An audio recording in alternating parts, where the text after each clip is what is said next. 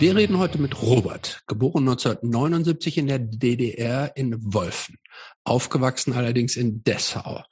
Robert war Sänger von der Band Zahn und betreibt in Berlin das Label Adagio 830 und außerdem den Plattenladen und Vertrieb bis aufs Messer. Robert liebt Kaffee, liebt Tee, sein Wohnmobil und liebt immer noch seine zwei Kinder und er liebt mit seinem Plattenladen in Berlin. Und das schon seit vielen Jahren. Und äh, also Robert war natürlich äh, so eine Person, die schon ziemlich von Anfang an auf der Liste hier stand. Ähm, jetzt klappt's endlich mal. Und äh, Robert und ich ist auch schon, wir kennen uns schon länger, als wir uns nie, nicht kennen in unserem Leben, würde ich mal behaupten. Also ich glaube, es war noch zu Zivi-Zeiten. Das war auf jeden Oder Fall. sogar noch eher, es war noch vor Führerschein. Wir waren Brieffreunde auf jeden Fall. Du warst einer der fünf Mitglieder meines Country Kid Fanclubs. Das habe ich verdrängt. Moment, Genau. äh, äh, Job, hast du ihm, hast du dem Robert auch noch Care-Pakete in die DDR geschickt? Nein, das war, wir waren nach, wir sind Nachwende-Brieffreunde. Aber das war irgendwie über Peace of Mind seinerzeit und Robert hat ein Fanzine gemacht namens Mad World. Oh ja, stimmt. Da reden wir heute noch drüber. Und ich, das heißt, wir sind so im Jahr, wir sind irgendwie Mitte der 90er, tippe ich mal. 94, 95. Ja, ich glaube, davor das Fanzine war ja noch so ein Deutsch-Punk-Fanzine. Ich glaube, da haben wir uns dann nicht gekannt. Nee. Das hieß Genau, ja dann hat man sich halt so Briefe Oh. geschickt. Auf jeden Fall war es die Zeit, wo Robert auch noch Dreadlocks hatte. Ja, Und also die Dreadlocks waren, stimmt, seit der neunten Klasse. siehste? Und unter dem Namen Kermit lief übrigens. Das heißt irgendwie, wir haben eine lange Geschichte, dann haben wir uns irgendwie, äh, wir waren, haben da mal kommuniziert, dann gab es natürlich irgendwie auch so diese ganzen Zahn-Geschichten. Ich habe auch Zahn-Konzerte mal mitveranstaltet in äh, Göttingen und dann, äh, ja, sind wir immer wieder über den Weg gelaufen und ähm, natürlich weiß ich daher einiges äh, über Robert. Er hat ja auch schon ein, zwei andere Podcasts gemacht, aber äh, ist jemand, den ich sehr schätze und mag für alles, was er macht, aber tatsächlich gar nicht so viel oder es gibt noch mehr, was ich wissen will, so rum vielleicht. Durch die Podcast weiß ich schon ein paar Sachen und ich finde, Zan war eine Band, die ich jetzt, äh, also bin jetzt kein riesen musikalischer Fan gewesen, aber die halt mit ihrer ganzen Attitüde und allem, was sie äh, total DIY-mäßig gemacht haben und wahnsinnig viel unterwegs waren und einfach gute Typen waren, äh, ich immer sehr, sehr geschätzt habe. Und heute reden wir über all das und vielleicht noch viel mehr. Ich will übrigens Hallo, festhalten, ähm, festhalten, Jobs, dass du jetzt schon wieder ein Gespräch damit anfängst, dass du eigentlich mit der Band gar nichts anfangen kannst. Ja, aber darum geht's Will- doch auch nicht, oder? Ja, aber willst du jetzt auch noch sagen, dass der Name beschissen war? Ich weiß nicht, was bedeutet. Den Namen finde ich okay. Okay. Nur, Und nur damit wir, also ich, nur damit wir die ganzen Platte, ich hab- Negativitäten ich hab vielleicht jetzt mal raus, äh, gleich auf den Tisch Die legen. Vorfragen, die du hier übrigens aufgeschrieben hast, die sind auch schon wieder so negativ, ist mir aufgefallen. Naja, aber, Aber- Jobs war auch ein Peace of Mind und da haben ja auch viele die Konzerte gemacht, weil sie Leute dufte fanden und nicht Genau. die Band immer. Absolut. Und das finde ich auch total legitim. Ich scheiße auch auf Musik. Aber tatsächlich, so, ich finde, also ich habe natürlich auch diverse Zahnplatten hier zu Hause. Ähm, Aus unverkäuflichen Tauschgeschäften. wahrscheinlich, genau. Mit, mit so 90er Jahre italienischem Hardcore und sowas, was man halt so früher getauscht hat. Nein, äh, habe ich tatsächlich, glaube ich, sogar gekauft teilweise. Und ich habe, ich erinnere mich an ein Zahn-Konzert äh, in Göttingen, wo die so mega fett waren, dass ich echt gedacht habe, es war eine, also ist tatsächlich, also live, dieses eine Konzert, alle anderen fand ich auch eher so okay. Aber ein Konzert in Göttingen Jetzt kommt war das der wieder, jetzt tröppelt das war so der, raus, dass er war dich der eigentlich scheiße findet, Burner. ne? Aber ist, ist das wichtig, ob ich die Band gut finde? Ja, ich wichtig, finde, man Robert? muss auch, ja, man muss, man muss auch die Bands. Man muss so tun, als ob man die gut findet. Nein, man, Okay, dann, dann muss mache ich das. Also Zahn, schon immer meine Lieblingsband. Ich war kurz davor, mir ein Tattoo zu machen, aber das habe ich jetzt doch nicht. aber endlich spreche ich mit einem, einem meiner Jugendidole, meiner Lieblingsband Sun. So, ist dir das, ist dir das Beste, ist das lieber? Ja, ist mir lieber. Gut, alles klar. Amerikanische Ehrlichkeit. genau. Aber die Germans sind halt so, was soll man machen? Die können ja auch alle nicht aus unserer Haut. Gut, Ah, Vorfragen. Vorfragen. Deine, mach mal deine positiven Vorfragen, Christopher, die du dir ausgedacht hast. Ähm, Robert, wenn du einen Umstand in deinem Leben, egal was, für immer nach deinem Willen verändern könntest und müsstest, Was wäre das? Müsste es. Hm. Also du kannst jetzt nicht sagen, ich bin mit allem so zufrieden, wie es ist, sondern du, du kannst und musst eine Sache für immer ändern. Was wäre das? Hm. Vielleicht hätte ich das Studium zu Ende gemacht. Einfach so, um das abzuhaken und nicht äh, immer noch das berufsjugendlichen Dasein äh, weitergeführt. Was hast Aber du denn studiert? Ganzen, hm? Was hast du denn studiert oder angefangen äh, zu studieren? Lehramt für Grundschule und Philosophie. Oh. Also du willst also, also was, was du jetzt ändern würdest, das wärst, du wärst jetzt also gerne Lehrer, Lehrer und Philosoph. Vielleicht. Eine andere das Perspektive. Vielleicht ist jetzt nicht, du sollst dich ja entscheiden und mir nicht irgendein Vielleicht geben. Ich glaube eigentlich schon, dass ich eigentlich ganz zufrieden bin mit meinen Entscheidungen so im Großen und Ganzen. Es geht ja nicht um Entscheidungen. Du kannst auch sagen, du willst nie wieder altern, du hättest gerne blonde Haare. ähm, du kannst sagen, ähm, du wärst gerne als Australier, du wärst gerne australischer Nationalität, sowas. Du kannst sagen, du hast, hättest gerne, ich will es dir jetzt nicht in den Mund legen, denn sonst sagst du es mir nach. Also keine Brille. Keine Brille. Ich glaube, ich habe so über sowas noch gar nicht so richtig nachgedacht. Also nee, über deshalb gebe ich, dir jetzt, gebe ich dir ja jetzt hier die Ja, du gibst mir die Chance dazu. Ja. Aber ich hatte, ich hatte eigentlich immer relativ Rolle. viel, auch aus dem Elternhaus, viel Freiheiten in meinen Entscheidungen. Also die haben halt nie im Weg gestanden. Deswegen waren auch viele Impulshandlungen wahrscheinlich dabei. Aber sind das immer die richtigen? In dem Moment wahrscheinlich schon, denke ich dass man dann so. Also ich stelle die Frage nochmal zurück, das finde ich jetzt ja. unbefriedigend beantwortet. war die falsche Antwort sozusagen. Das war die falsche Antwort. Ja, war, war die falsche Antwort. Lass mir nicht gelten. Okay, die, erste, die zweite Vorfrage ändere ich ab, Christopher. Du kannst machen, was du willst. Wie immer. Mach ich auch. Ähm, jetzt, Moment, jetzt kommt die Frage irgendwie, was ist dein Lieblingsgewürz? Nein.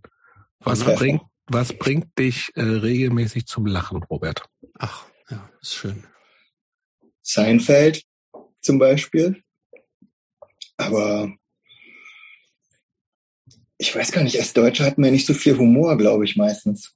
Stimmt. Und äh, als äh, deklarierter Emo, wir lachen ja auch nicht so gerne. Das stimmt auch. Wir, wir wurden uns wurde die Ernsthaftigkeit vorgeschrieben. Gibt es gleich guten deutschen Humor? Ich, mir fällt wirklich keiner ein, so wirklich. Also ich habe neulich probiert, mal wieder die Supernasen zu gucken und so Otto-Filme. Das, geht das, funktioniert das, nicht. Das geht das funktioniert. Als habe ich auch vor nicht allzu langer Zeit mal gemacht. Es geht überhaupt also nicht. Also wirklich, es geht wirklich ich, überhaupt nicht. Ich habe wirklich gelacht als Kind. Ich kann mich daran ja. erinnern, dass ich schamlos auf dem Boden lag. Das ist so rassistisch und sexistisch. Nein, das, das geht Wahnsinn. Und das ist gar nicht so lange her, ne? Und das hat man früher nicht gehört. Man hat es halt nicht Nein, mitbekommen. Finde ich auch, also gar nicht Was ist denn mit sowas wie Helge Schneider? Ist das lustig? Ich kann nicht richtig lachen. Also ich habe Leute, die ich kenne, auch Elisa, die kann ja echt lachen, aber ich habe es bis jetzt noch nicht geschafft. So. Ich kann ich auch nicht, aber das ich bin auch kein Lachtyp. Okay. Vielleicht bin ich auch nicht der humorvolle Typ. Obwohl ich muss sagen, Peace of Mind Shows haben mich früher mal zum Lachen gebracht. Das war früher eigentlich ganz witzig. Und ich finde ich auch, ich finde auch Jobs kann einem zum Lachen bringen. Also ich, wenn ich mich für einen Comedian Deutschlands entscheiden müsste, würde ich eigentlich Jobst wählen. Ja. Ich hätte mir ja gewünscht, dass Jobst die Zaubererkarriere verfolgt hätte. Hätte ich auch richtig riesig. Das hätte ich auch gut gefunden, aber ich bin einfach so untalentiert wie eigentlich in allem, aber da fällt es halt mehr auf.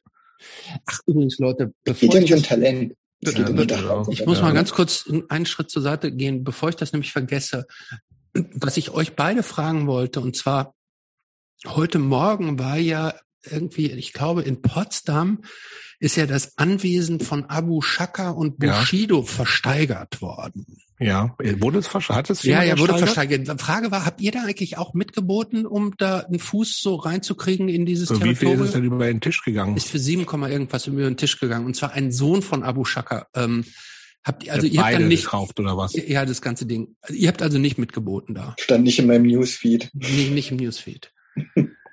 Jo, ich hab's du auch nicht oder, oder ich unter, heute, unter, ich hab's im Radio unterm Alias mitgeboten. Nee, ich habe es im Radio gehört, aber ich habe das ja natürlich auch, nachdem ich natürlich die Bushido-Doku mir angeguckt habe, ähm, die ist einfach scheiße aus, auch finde ich. Und ich will doch nicht einen kleinen Machno wohnen. Wie scheiße nee, ist das? Ich, ich fand's auch, ich fand's auch, es hat mir auch nicht gefallen. Und dann, so, ne? und dann habe ich auch noch irgendwie im, auf dem gleichen Grundstück die Abu Chakas oder sonst wen. Nee, gut, jetzt hätte also, man ja alles kaufen können. Ne? Ja, also hätte man also die, seine Nachbarn sich aussuchen aber können. Erstaunlicherweise habe ich auch keine 7,4 Millionen Euro oder halt ja, mehr, weil hätte ich ja überbieten Aber müssen. das war angeblich ein Schnäppchen, weil der Verkehrswert war 14. irgendwo mit 14 angesetzt. Ja, habe ich auch gehört. Okay, also wir waren es nicht, auch nicht unterm Alias, auch nicht wir beide zusammen. Okay. Könnte auch keinen in meinem Bekanntenkreis. Aber wäre eigentlich ganz witzig gewesen. Da hätte ja jeder hingehen können und sagen, ah, ich biete mal so 4000 Euro. Hätte man ja mal machen können. Ne? Wäre man schnell raus gewesen aus dem Wettstreit. Aber, aber fürs Gefühl. Fürs Gefühl. Und angeblich waren Abu Shaka und Bushido selber auch da, aber nur als Zuschauer. Ah, okay. Ja gut. War das also jetzt das auch geklärt? Wann kam eigentlich Punk in dein Leben? Mm, das war in der achten Klasse, um ehrlich zu sein. Achte Klasse, das ist man 12, 13, 14? Ja, und da so warst du? Und wir hatten halt einen, einen in der Klasse, dessen großer Bruder hat halb sieben Records gemacht. Ich weiß nicht, ob euch das was sagt. Selbstverständlich. Die haben so auch so Dessauer Ska rausgebracht. Ja, und so Sheer Terror 7 Inch, Hip-Hop, Sampler, SFA LP. Ja, sagt mir was. Und die waren dann. Und das war dann jetzt aber schon nach dem Fall der Mauer, nämlich. Ja, ja. Das war schon ja. nach der Mauer. Ja. Zu DDR-Zeiten habe ich noch Jennifer Rush und Eddie Grant gehört und sowas. Auch nicht schlecht, Jennifer. Was hält so eine Bibliothek an? Ja. Der Beschmut. Auch nicht schlecht. Auch alles nicht schlecht. Man musste sich ja da sozusagen mit dem zufrieden geben, was es so gab zum Ausbau okay. in der Bibliothek. Und der, das war der ältere Bruder. Der ältere Bruder hat uns halt sozusagen öfter dann angefangen, mit auf Konzerte zu nehmen und wir durften die Booklets für seine Platten falten und eintüten und sowas. Was war denn, weißt du, kannst du dich ans allererste Konzert erinnern? Ich überlege gerade. In Dessau aber auch, ne? Ich glaube, es war Slapshot eventuell. Okay. Mit Growing Movement, glaube ich, oder mit Rikers, ich weiß es gar nicht mehr genau. Es war auf jeden Fall in so einem komischen Kaninchenzüchter Vereinsheim. Und ich weiß, dass wir noch Slapshot den Rotwein über das Merch gekippt haben, was Ute von Wiebert da die offene Flasche hat stehen lassen. Aber dadurch, dass wir noch Kids waren, war das alles okay. Aber habt ihr es nur so umgeschüttet oder wart ihr einfach so freudentaumelnd und habt das in euch reingeschüttet und dabei verschüttet? Einfach nur beim Tisch dran rammeln, weil halt die Show so intensiv war. So, okay. Aber war das was, wo du, ich meine, beim Slapshot ist man schon voll drin und klar, wenn du so eine Connection hast über eine Person, die so mh, hm, Platten auch dann äh, rausbringt und so, war das so ein Hast du dich da sofort wie zu Hause gefühlt? War es ein Ding, das ist genau mein Ding? Weil es ja im Zweifelsfall alle irgendwie zehn 15 Jahre älter und sowas. Das kann ja auch ultra einschüchternd wirken für 12, nee, die waren, 14-Jährige. Die waren schon echt sehr aufnehmend. Also es war schon sehr nett zu sehen, dass halt so Leute, die halt wirklich doppelt so alt sind wie wir, uns die Möglichkeit gegeben haben, da uns zu beteiligen. Auch mhm. wenn es am Ende wahrscheinlich die billige Arbeitskraft war, die dann so A5-Booklets gefaltet hat. Fair enough, finde ich. Aber ich weiß nicht, durfte halt, wir durften mit denen auf Konzerte fahren ins Coney Island oder sonst wohin und die haben uns auch äh, immer irgendwie integriert. Mhm. Was Klar, heißt denn uns eigentlich? Hm? Was heißt denn uns? Naja, sein Bruder und dann noch einen anderen Klassenkameraden, der inzwischen, der hat dann Wanda Records gemacht. Ich weiß nicht, ob ah, das jemand kennt in Deutschland. Ja, du, du bist dann nur mit so Labelmachern aufgewachsen in jungen Jahren schon? Naja, wir haben halt, also mit dem der Wanda Records gemacht hat, haben wir früher, habe ich auch ein Fanzine gemacht, so ein Deutschpunk-Fanzine namens Brafo, also mit P-R-A-F-O. Moment, jetzt vor der Slapshot-Show war das dieses Fan. Das war so vor der Slapshot. Oder das war so in dem Zeitraum, war so achte, neunte Klasse. Wo wir dann so, keine Ahnung, lokale Bands interviewt haben. Und mit dem habe ich dann auch mein erstes Konzert organisiert. Das war nach Hammerhead und Impact. Mit neun oder zehn Jahren war das? Nee, da waren wir auch 15 oder so, glaube ich. Aber wie bist du denn an diesen ganzen, wenn du sagst, das ganze Deutschbank war schon früher? Total durcheinander, ja. Ja, wir müssen da ein bisschen Struktur Nee, das, das, das Deutschbank-Ding hat in der achten Klasse dann angefangen. Ja, mit, mit aber, aber, Moment, aber man schreibt doch erst ein Fernsehen über ein so ein Spezialthema, wenn man vorher da mit schon einigermaßen mit vertraut ist. Ich glaube, wir haben halt einen Haufen Schnulli auch geschrieben. Wir haben halt so Konzertberichte von lokalen Konzerten im besetzten Haus äh, da wiedergegeben. Ja, da muss man doch auch erstmal hinkommen. Ja, und, und, wie ja, kommt man mit ja, acht in Konzert im besetzten nee, Haus? Nee, du willst uns hier doch um achte Klasse. Jetzt hör doch mal, Christoph, hör doch mal zu. Wir sind das ging 13, alles relativ 14, schnell. Achte Klasse, nicht acht Jahre. So. Achte Klasse ist nur so 13. Genau. 13, 14. Die haben uns relativ schnell überall mit hingenommen und dann wollten wir natürlich okay. auch irgendwas machen. Und dann kam halt das Fanziehen, Konzerte gehen, Konzerte organisieren. Überleg gerade, wir sind, wenn du 79, wir sind Anfang der 90er, 92, 93, ja. Nachwendezeit. Ja. Ging auch einiges tatsächlich. Also, also da war ja echt viel. Da haben ja auch so Integrity in so Dörfern genau. gespielt. Ja, ja. Da war das, das ja noch nicht so. auch gesagt. Slapshot im genau. Kaninchenzüchterverein finde ich übrigens eine total schöne Vorstellung. Ich glaube, ehrlich gesagt, spielen die da inzwischen wahrscheinlich wieder. Wahrscheinlich auch. Welche Slapshot-Phase war das eigentlich zu der Zeit? Die haben ja zwischendurch mal Last Furnace-Phase oder sowas, ja, glaube ich. Die waren zwischendurch so groovy. hart durchgehangen. War, war na, na, na. Wann, wann kam denn diese Live at SO36-Platte raus? Das muss die war ein bisschen später, glaube ich. Ja, ja. Das war halt davor. Aber das war eine gute Phase, finde ich. Also ich habe das Konzert in verschwommener Erinnerung, ist ja jetzt auch 30 Jahre her oder so. ja. Was Deswegen war denn damals deine Lieblingsband? immer so 100% korrekt. Ja, das ist okay. Was war denn da so als am, am Anfang deiner Deutsch-Punk, wie auch immer Karriere? Hast du da so Lieblingsbands gehabt? Ich glaube, so Plasma. Ich glaub, wir haben halt mit diesen ganzen Ostbands wie Schleimkeim, Müllstation, die angepissten Turnbeutel und was dann alles so noch in der Region war, halt äh, angefangen. Mhm. Was gab's denn noch hier? Normal. Mhm. Und diese ganzen, die so Fun-Punk-Bands kamen dann noch dazu. Aber das hat dann relativ schnell an Reiz für mich verloren. Bei Zahn habe ich da leider auch nicht so viel von gehört. Vielleicht hätte ich es dann besser gefunden. Aber man muss ja irgendwo einen Einstieg finden. Absolut, hey, absolut. Und dann kam halt diese Konzerte im Coney Island, was ich so Sick of It All waren wir halt mit oder was auch ein schlimmes Konzert war, aber Raw Side mal im Zorro mit WWK in irgendeinem Winter Anfang der 90er. Wir sind schon viel mit denen rumgefahren. aber, das, aber, ich finde das interessant, weil alle Bands, die du jetzt gerade so nennst. Gibt's alle noch. Ja, die gibt's alle noch. Ja, gibt's alle noch. Ähm, ähm, GBH. Die waren im Zweifel doch, die, also das sind auch relativ markige Bands und, und die waren nicht einschüchternd, das war nicht einschüchternd, so diese, das ist ja, das sind alles relativ aggressive Bands ja auch so, ne? Also das war ja nicht, das ähm, stimmt. Das war jetzt ja nicht so ein Shudder to Think oder sowas, sondern das war ja alles schon richtig ähm, so ein bisschen Mackerchor auch, oder?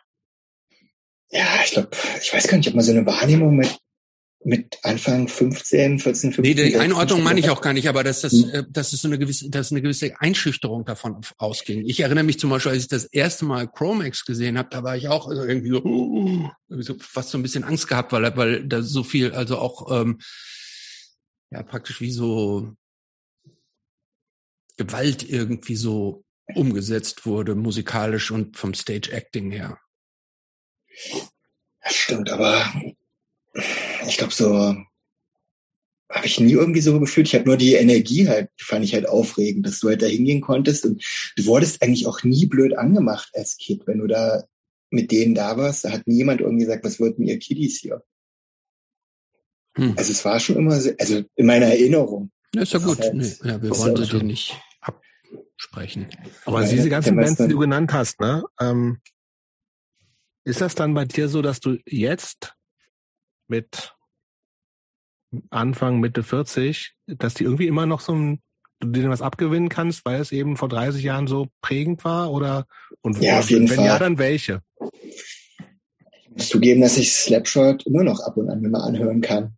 Oder auch die frühen Agnostic Front Sachen oder auch Sick of It All und solche Sachen. Mhm. Also ich hatte dann schon eine, so spätere, so 97, hatte ich dann schon so eine Verdrängungsphase, wo dann die Madball-Platte gegen eine Downcast-Platte ausgetauscht wurde.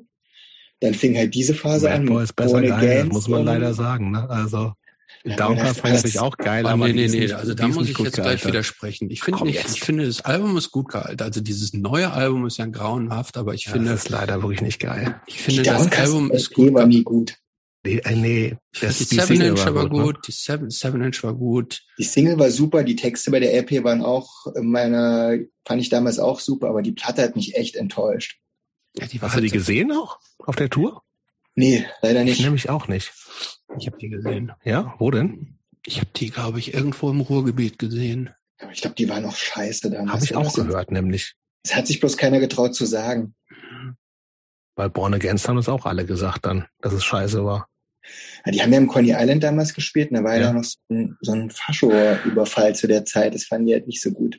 Ja, ja gut, das ist nachvollziehbar erstmal. Da war der, der, ja. Aber nee, manche Sachen sind dann doch nicht so gut gealtert. Aber ich, ich glaube, das ist wahrscheinlich, wenn du jetzt mit solchen Bands wie Have Heart und was weiß ich einsteigst, so kann ich halt dich, null ne? mit anfangen. Ja, ich auch null. Also, ja. Ich kann mir das anhören und denke so, boah, es gibt mir halt nichts. Ja, ja. Und so geht's dir wahrscheinlich, wenn, wenn du das mit 15 hast oder 13, 14, dann ist das, kann ich auch, ich kann das total nachvollziehen, aber ich, auch die geben mir auch so null, dieses so Anfang 2000er Straight Edge Hardcore, das ist so, das lässt mich komplett kalt, auch sowas so, dieses Amazing Core, so American Nightmare und was weiß ich, da bin ich auch so, das ist, was, was ist das? Was wollt ihr? Ich macht aber ich, nix für mich. Kriege ich halt keine Gänsehaut. Auch nicht. Ich will lieber SFA nochmal angucken. So sieht's aus. Die, die haben mich ja live enttäuscht, muss ich sagen. Ah! Ja. Oh nee, die fand ich super. Rachel ja. war so eine Hammer-Gitarristin und es war die erste Band, die ich gesehen habe, wo so eine Frau so eine aggressive Musik gespielt hat. Und das hat mich damals schon ich gedacht, krass. Da war das für mich schon eine sehr offene Welt, auch wenn es nur nicht so war. Also wenn man tiefer reinguckt. Aber es war schon, weil sonst waren es ja immer Typen, die diese Bands hatten, auch auf Konzerten. Absolut.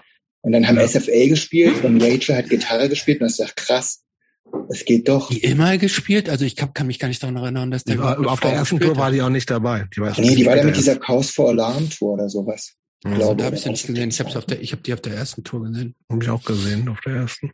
Okay. Das heißt, du bist also so full on äh, irgendwie echt gut aufgenommen worden von den Local Punks. Ähm, was äh, was hat, was hat denn das Elternhaus dazu gesagt? Haben die gesagt, endlich, endlich ist, äh, ist Robert raus, denn nervt eh nur zu Hause? Oder war das schon auch so ein bisschen Anfang der 90er? Ich meine, wir sprechen ja auch von den ganzen, da gab's viel Positionierung rechts und links, die, also diese Bedrohung von rechts für alles, was nicht, also, ja, äh, also wir hatten schon so, ja, wir hatten schon so auch diese Baseballschlägerjahre und viel genau, Wegrennen genau. vor Faschos unter Autos verstecken und hoffen, dass man gut nach Hause kommt und man kriegt trotzdem auf die Fresse.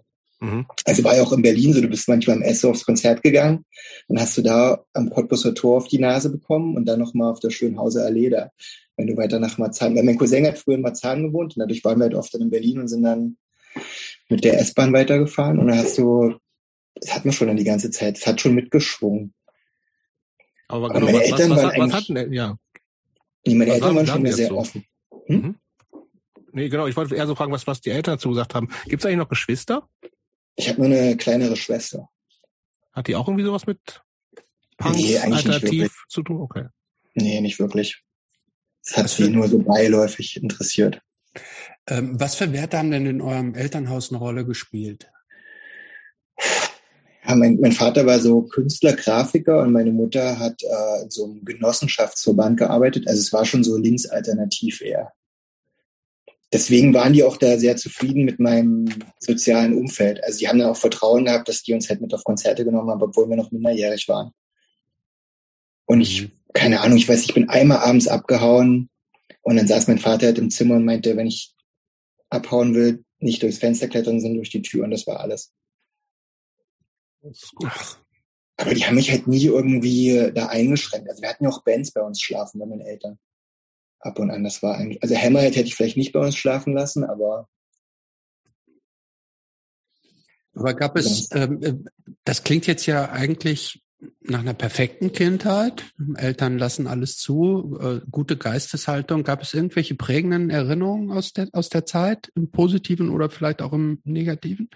Also ich weiß, dass mein Vater mir damals geholfen hat, das Layout für die Fanzines zu machen das war, sie waren halt schon immer sehr unterstützend bei solchen Sachen.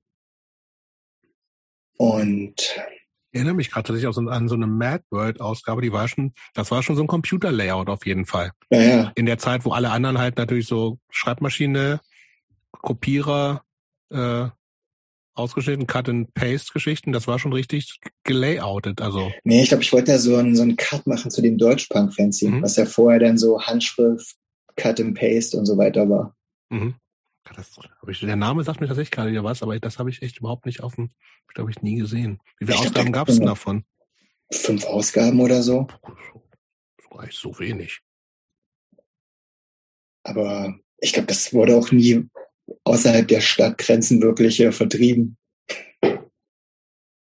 Das heißt, so ein Impuls gleich, ich will da mitmachen, weil alle was, also war das auch so, alle machen irgendwie was, ich will auch was machen?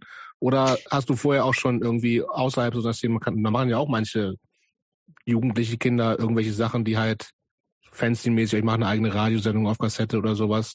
Also kam der, der Impuls schon eher so aus dir oder war der, weil eben diese Szene, das ganze DIY-Ding so drin ist?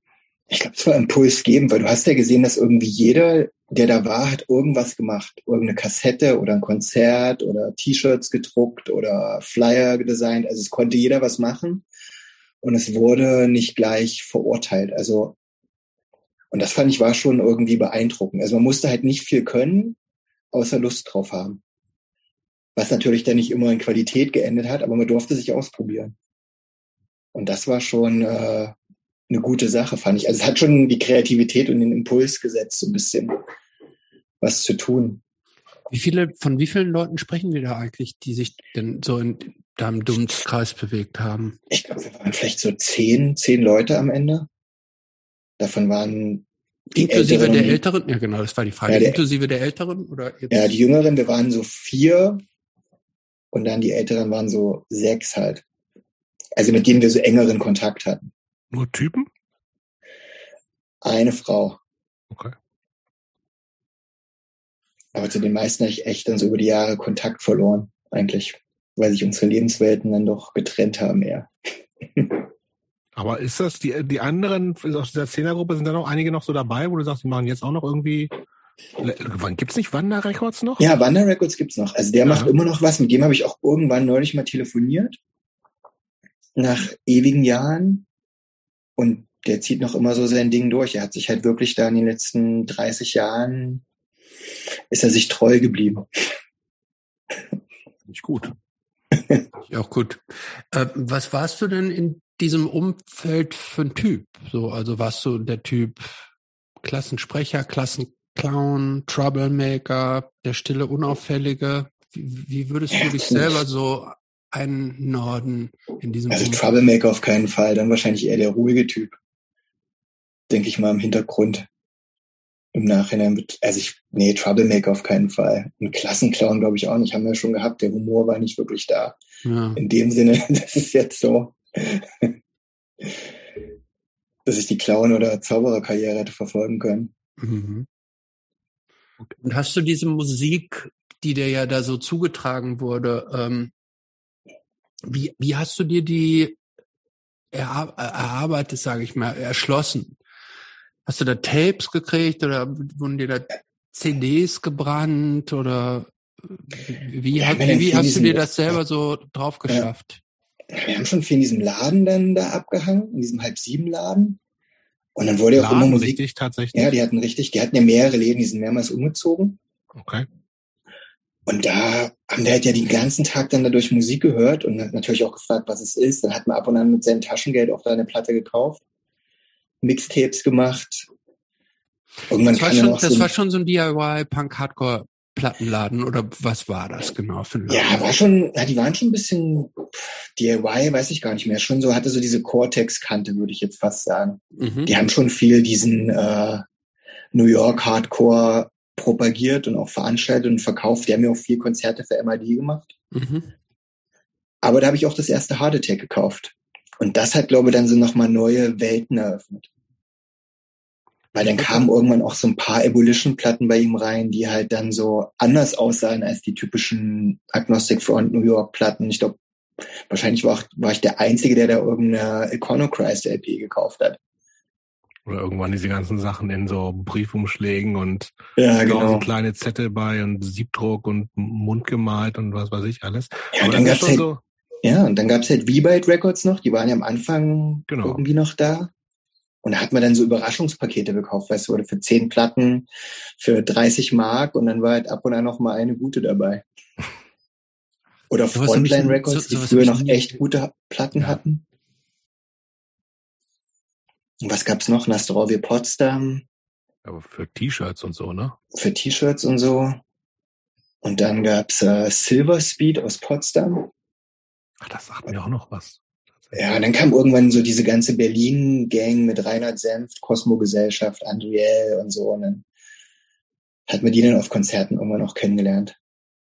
Genau. Und das also, hat ja dann auch nochmal neue Sachen eröffnet. Äh, ja, also äh, ich meine, mit, mit Sun äh, wart ihr, das, das ist eigentlich Sun deine erste Band? Nee, wir hatten davor so eine Band in Dessau, die hieß ein Gush. Okay. Und Ronny hat immer gesagt, es klang wie Still Life, aber ich kann mich, ich weiß gar nicht, ob das wirklich so war. Aber also du hast da schon so, mitgemacht, oder was? Ja, aber auch so, so Emo, Hardcore okay. in der Art. Bist du irgendwelche Veröffentlichungen oder so? Nee, wir haben irgendwann mal ein Tape gemacht, das muss ich bestimmt noch irgendwo im Keller haben. Und das war's. Wir haben ein paar Konzerte gespielt und das war's. Aber auch nur so Leipzig, Halle, Dessau. Und das war das erste und zweite dann Zahn. Danach kam Zahn, weil dann meinte Ronny, ey, du kannst ja, wir haben eine neue Band hier in Jena mit Ronny, unserem Gitarristen, habe ich damals halt viel gemacht, weil der aus mhm. Köthen ursprünglich kam, und sind auf Konzerte gefahren. Und die haben halt einen Sänger gesucht und dann ging das so 98. Bei, bei Gash hast du auch gesungen? Genau. Okay. Okay, aber wenn das auch schon so diese Still-Life-Richtung war, also, weil ich würde tatsächlich so, also du warst, also mit Zahn wart ihr ja full on dieses ganze Emo, Screamo slash DIY-Ding, so, ne? Ähm, und also habt ihr noch für, für, für so eine Band echt, also irre viel gemacht. Ähm, auch relativ lange ja auch, ne? Was ja auch irgendwie, ich meine, da gab es ja tausende Bands, die irgendwie alle mal dann so kurz gewesen sind und so. Aber ähm, und das ist ja offensichtlich auch nochmal was ganz anderes als dieses alles, was vorher gewesen ist mit äh, New York Hardcore oder Deutschpunk oder irgendwie bringe ich, ich weiß nicht warum, bringe ich halb sieben Records auch mit irgendwie Ska in Verbindung. Aber ich weiß Wir haben auch so Zeige Billy und sowas gemacht. Auch das auch noch schlimmer. so. Und dieses, und dann kam halt dieses, also wenn, kam das für, also gefühlt für dich über, über Heart Attack und dann seid ihr wirklich, ihr alle so in so einem, das ist genau das neue Ding, Abgrenzung zu Älteren vielleicht auch nochmal? Ja, ich glaube, es ja war schon, ja, war schon eine Abgrenzung, weil dann irgendwann hat man auch, war mir glaube ich, dieses New York Ding schon irgendwann zu prollig so ein bisschen. Mhm. Und ja, die Musik, ja. Und ich glaube, durch dieses Hard Attack, das hat mich dann schon so layout-technisch mehr angesprochen und hat man halt so die Anzeigen sich durchgelesen, die Reviews und versucht, diese Platten irgendwo zu finden oder zu hören oder zu tauschen. Mhm. Und dann kam ja, gab es da nicht auch Green Hell schon? Ja, die gab es auch schon. Aber den habe ich nie bestellt, komischerweise.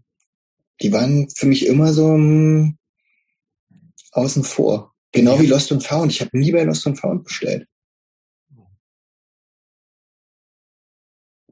Ja, aber mh.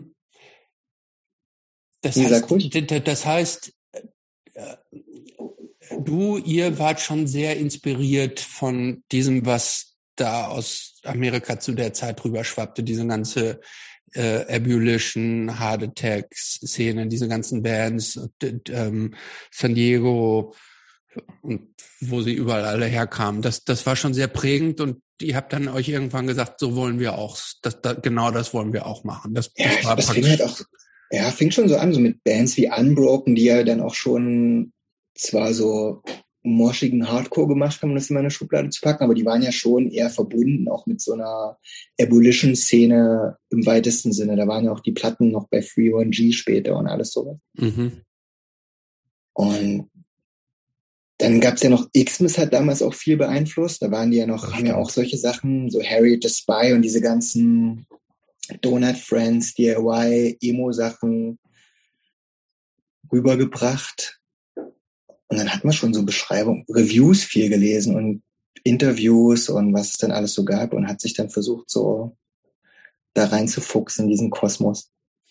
Hattet ihr in Deutschland irgendwelche Bands, mit denen ihr connected wart? Oder habt ihr das praktisch wie, äh, so, war das so eine Insel, Inselgeburt der Band?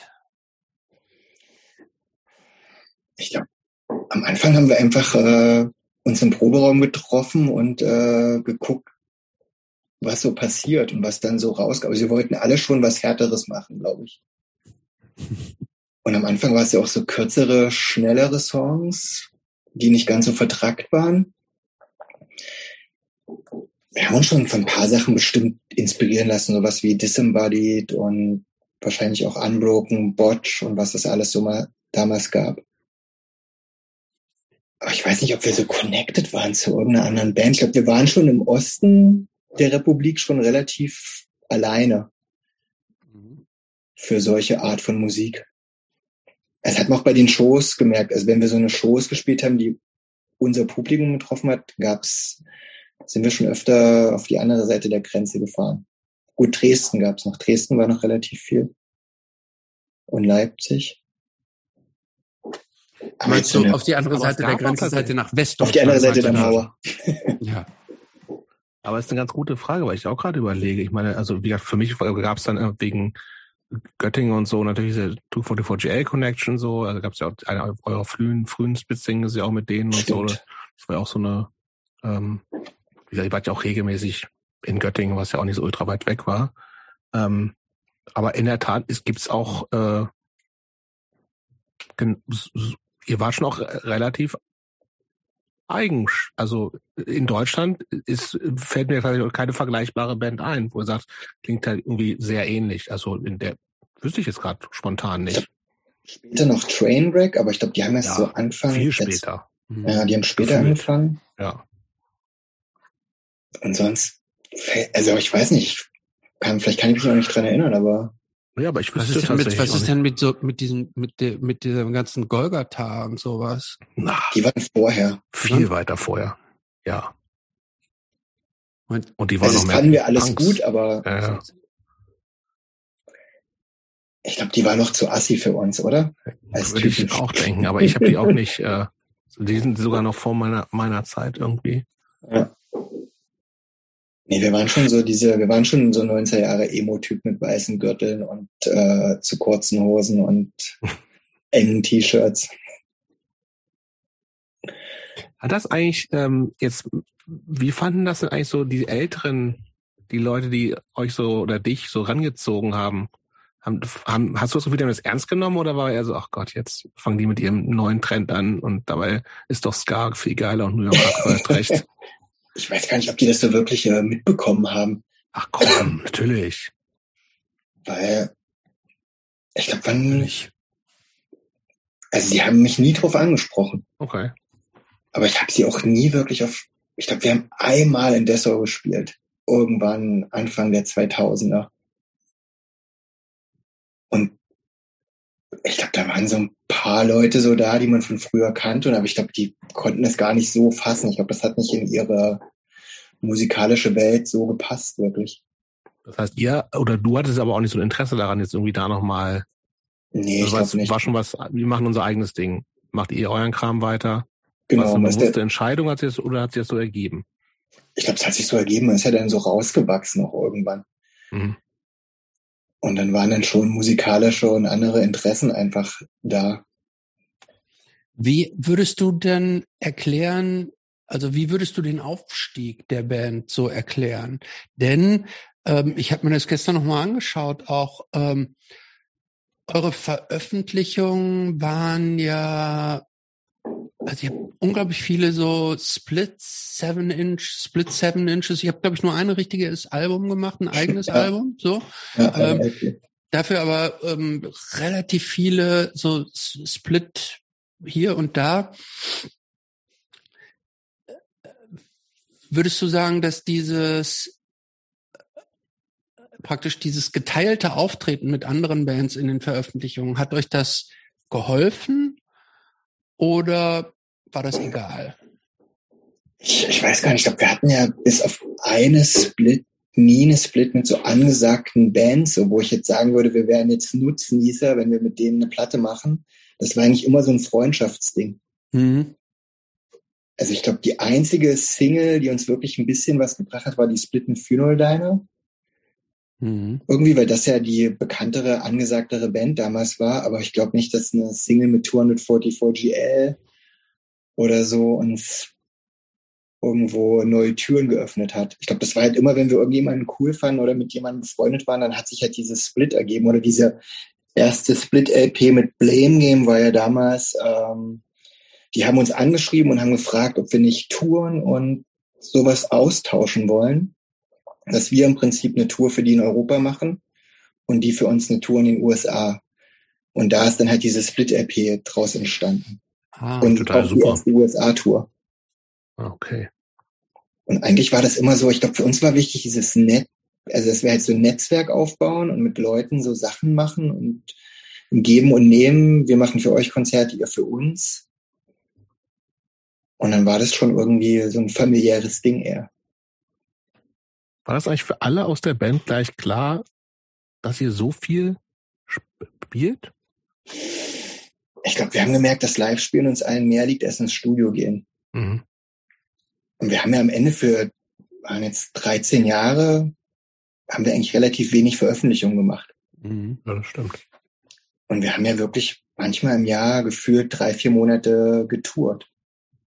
Ja, krass. Gefühl, also wie, ich finde das erst, also du musst erstmal auch fünf Leute finden, die das auch alle machen und wollen, wo ja klar ist, das ist jetzt keine, ist ja kein Karrieremove. Also es war, stand ja nie nee. zur Debatte zu sagen, ey, damit verdiene ich jetzt irgendwie auch Geld, sondern ich entscheide mich, das zu machen, weil, es, weil ich Bock drauf habe und es geil ist und es funktioniert, was ja an dieser ganzen DIY-Szene super ist. Ja. Und irgendwie sich das auch halbwegs selber trägt und vielleicht bleiben am Ende 3,50 Euro für jede Person übrig, falls überhaupt. Ja. Aber trotzdem ist, bedeutet es ja auch gleichzeitig, ich kann ja jetzt nicht so richtig studieren und ich kann noch keine Ausbildung machen. Und das ist ja schon eher eine Antikarriere-Entscheidung so. Und das ist, das muss ja jeder ja. erstmal machen. Ich glaube, es war am Anfang halt einfach aufregend, wenn du denkst, du hast deine Band und du fährst in irgendeine Stadt und es kommen Voll, Leute. Ja, ja aber das ist nicht 13 wir, Jahre lang aufregend. Das stimmt, aber wir haben ja versucht, immer in Länder zu fahren, die dann ein bisschen aufregender waren. Gut, wenn man jetzt sechsmal im Jahr in Saarbrücken spielt, dann ist irgendwann Saarbrücken auch nicht mehr aufregend, aber. aber das erste Mal Saarbrücken, das vergisst niemand. Das vergisst man nie. Obwohl die Shows Aber kamen denn am Anfang auch sofort überall immer Leute? Es hat sich, wir haben relativ, wir haben ja dann die erste Europatour, glaube 99 schon gemacht mit Iceburn damals. Hm. Das war ja, am Anfang war es eigentlich geplant mit Race Bannon, was damals so eine populäre Level-Playing-Band war. Und die haben halt zwei Monate vor Tourbeginn abgesagt, weil sie kein Geld für die Tickets mehr hatten. Und dann haben wir halt so rumgeschrieben und auf Messageboards äh, veröffentlicht, hey, eine Tour ist gebucht, wer hat Bock? Und Iceburn war die einzige Band, die gesagt hat, ey, wir kommen rüber. Und ich muss zugeben, auch wenn viele die Band, glaube ich, scheiße finden, es war also, wenn die nicht Tour. auf Revelation Records gewesen wären, hätten die auch viele Leute besser gefunden. Das war einfach so ein bisschen so halt null. Da. Aber es war eine der Bands, die ich mir wirklich jeden Tag angeguckt habe, weil die wirklich jeden Abend ein anderes Set gespielt ja, haben. Und es war vorstellen. live, war es echt Wahnsinn. Und dann haben wir auch irgendwie gemerkt, dass wir oft durch die Tour, also durch die Bands, mit denen wir touren, wir haben immer versucht, andere Bands mitzunehmen. Wir waren mit Mihaly-Syndrom aus Schweden, die haben ja eher so Modest Mouse-mäßigen Sound gemacht auf Tour. Dann mit Greg McPherson, so ein kanadischer Singer-Songwriter aus dem Propagandie-Umfeld. Wir wollten schon immer irgendwie so eine Sachen verbinden. Aber das war eine bewusste Entscheidung, euch dann wirklich auch immer andere Bands, Künstler dazu zu nehmen, die das Spektrum so ein bisschen erweitert. Ja, aber ich fand, für uns war, glaube ich, auch immer die Ethik am Ende wichtig. Also so die Einstellung, wie Leute an die Sache rangehen. Ja. Und wir haben ja auch im Bus auf Tour nicht die ganze Zeit irgendwelche Baller-Hardcore-Tapes gehört. Das reicht ja schon am Abend, wenn du die ganze Zeit vier Bands hast, die alle gleich klingen. Was habt ihr da im, im Tourbus gehört zu der Zeit? Hm? Was habt ihr im Tourbus da so gehört? Alles Mögliche, also von, ich glaube, von Pavement über Sonic Youth oder The Hated und Husker Du und alles, was auch so ein bisschen ruhiger war. Auch mal Sunny the Real Estate oder solche Cursive-Sachen und was halt gerade auf den Kassetten im Auto so rumlag. Mhm. Aber ich glaube, durch diese Iceburn-Tour war das irgendwie so spannend, weil die Reaktion der Leute halt so anders war. Weil ich glaube, es erwarten ja immer Leute, dass dann an dem Abend immer derselbe Sound gespielt wird. Und Iceburn haben ja das komplett aufgebrochen mit ihrem Jazz-Hardcore, was das damals war. Mhm. Und es war schon irgendwie eine lustige Tour. Und wo habt ihr da gespielt? Äh, Frank also es war Deutschland, Frankreich, England und dann, ich glaube, es waren nur diese drei, vier Länder. Ich müsste, an die ich mich erinnern kann.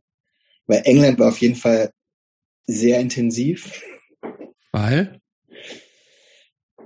Ich glaube, es war, also erstmal war es schon, der erste Tag war aufregend, weil wir gesagt haben, ey, wir haben es geschafft über die Fähre, wir sind in England und ansonsten eigentlich fast jede Show scheiße. weil der Typ, der das damals organisiert hat, war einfach unfähig, Konzerte zu organisieren. Da gab es ja noch kein Internet, das war ja alles per Telefon und Brief und Fax gebucht.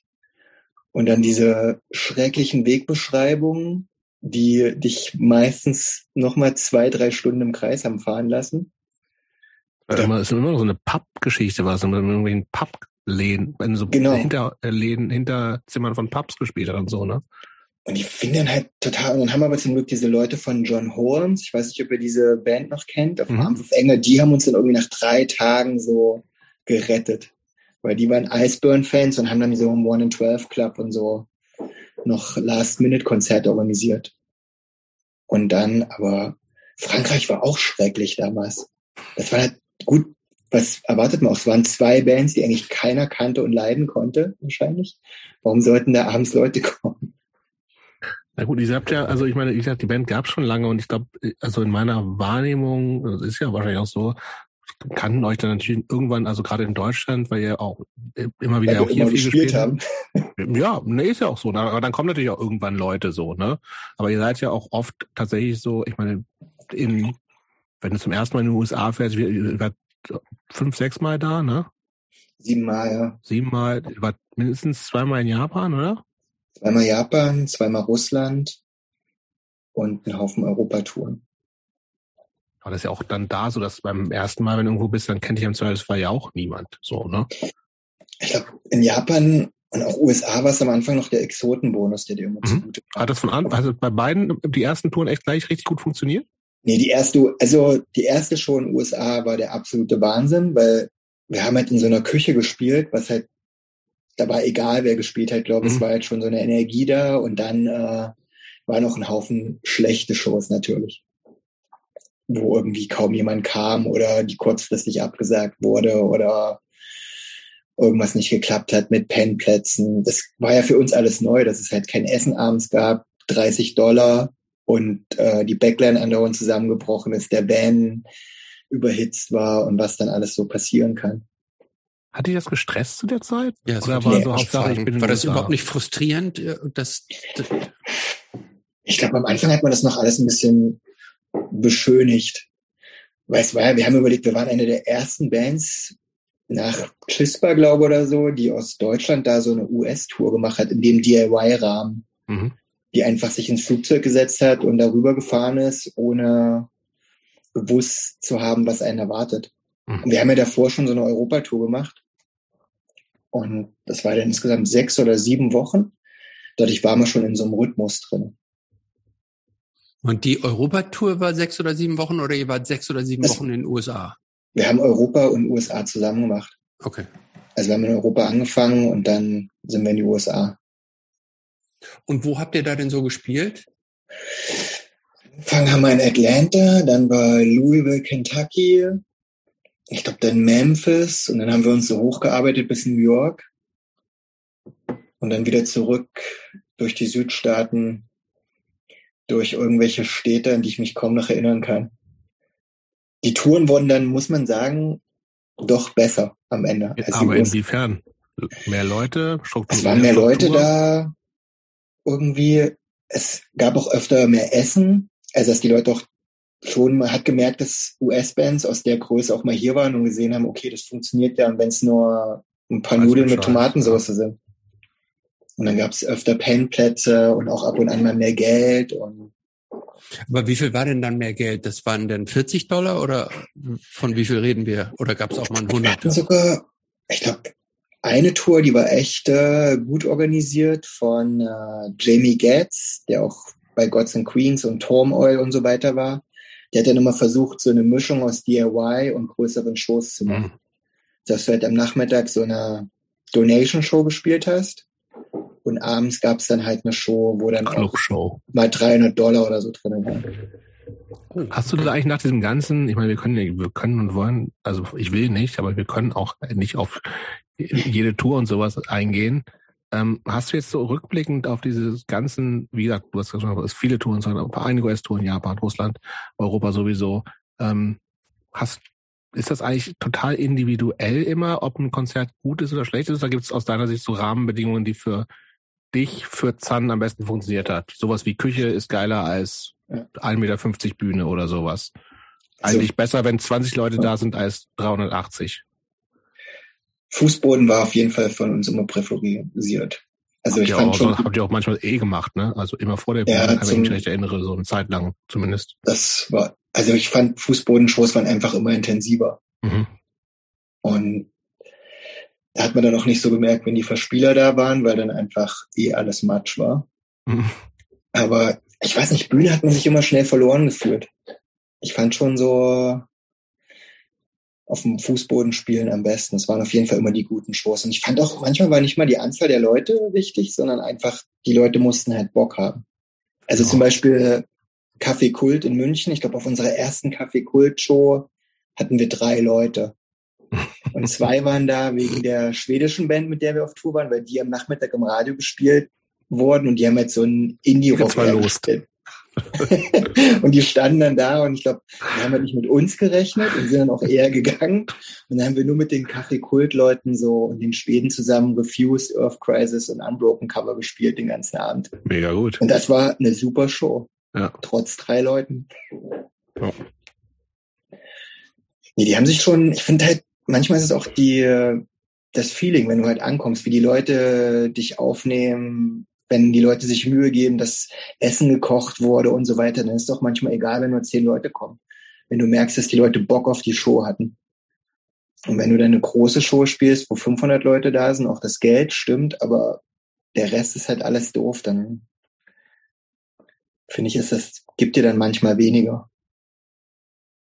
Aber es muss ja insgesamt ausgeglichen sein, würde ich Warum jetzt mal unterstellen. Ja, weil sonst, äh, gerade über so eine längere Zeit, würde ich erwarten, dass die Frustration dann irgendwann äh, durchschlägt. Ich meine, Jobst, du selber hast doch auch gesagt, irgendwie, du hast keinen Bock mehr nach Tübingen zu fahren und dann vor fünf Leuten zu spielen. Äh, Nürnberg war's? Nürnberg. so, also Aber, ähm, und es waren zwölf Leute. Aber ich, ich bin total bei Robert. Es kommt total drauf an. Also für mich ist es auch überhaupt. Ich habe geile Shows gespielt in Kellern in Leipzig, wo drei Leute waren oder sechs oder sowas und beschissene Shows, wo 500 Leute waren. So. Also die Frustration kann ich komplett nachvollziehen. Ist auch auf jeden Fall da gewesen. Aber ja, ich finde, mich, für mich war es irgendwann so ein Aufwandsding, ja. dass du sagst, irgendwie ja. okay, wie, wie, wie viel kostet mich das so, ne? Und wenn dann das irgendwie das äh, äh, nicht stimmt, dann dann habe ich keinen, hatte ich keinen Bock mehr. Aber das kann, ja. ja. Das kann ich auch verstehen. Das ist halt, wenn du halt ankommst und du merkst, die Leute haben sich total Mühe gegeben. Dann ist geil. Du, dann ist es halt total geil. Und dann ja fühlst du dich Aber es ist ja auch de facto nicht immer so, ne? Ja. Du hast ja. auch manchmal Leute, die was weiß ich, warum das machen oder dann doch keinen Bock mehr haben oder was weiß oder schlecht vorbereitet sind so oder die machen das so semi-professionell und dann bist du halt irgendwie die fünfte Band in der Woche und dann das merkst du ja dann teilweise auch so, dass ja. also wenn die keine Ahnung, also gerade wenn und das macht was so. Ich also ich ich finde ja auch DIY war für uns auch immer DIY soll ja nicht helfen, das Scheiße zu machen und Geld zu verlieren. Das heißt ja, dass man, wenn es funktioniert, kann man es auch im DIY-Kontext machen. Es kommt halt immer auf die Art und Weise an. Und ich fahre auch 500 Kilometer für fünf Leute, wenn es halt irgendwie äh, alles so stimmt. Du siehst, dass ja. die Leute Flyer gemacht haben, Poster gemacht haben, sich wirklich ja. einen Arsch aufgerissen haben, dass am Ende dann keiner meine scheiß Band sehen will. da kann ich halt, können die Leute nichts dafür. Nee.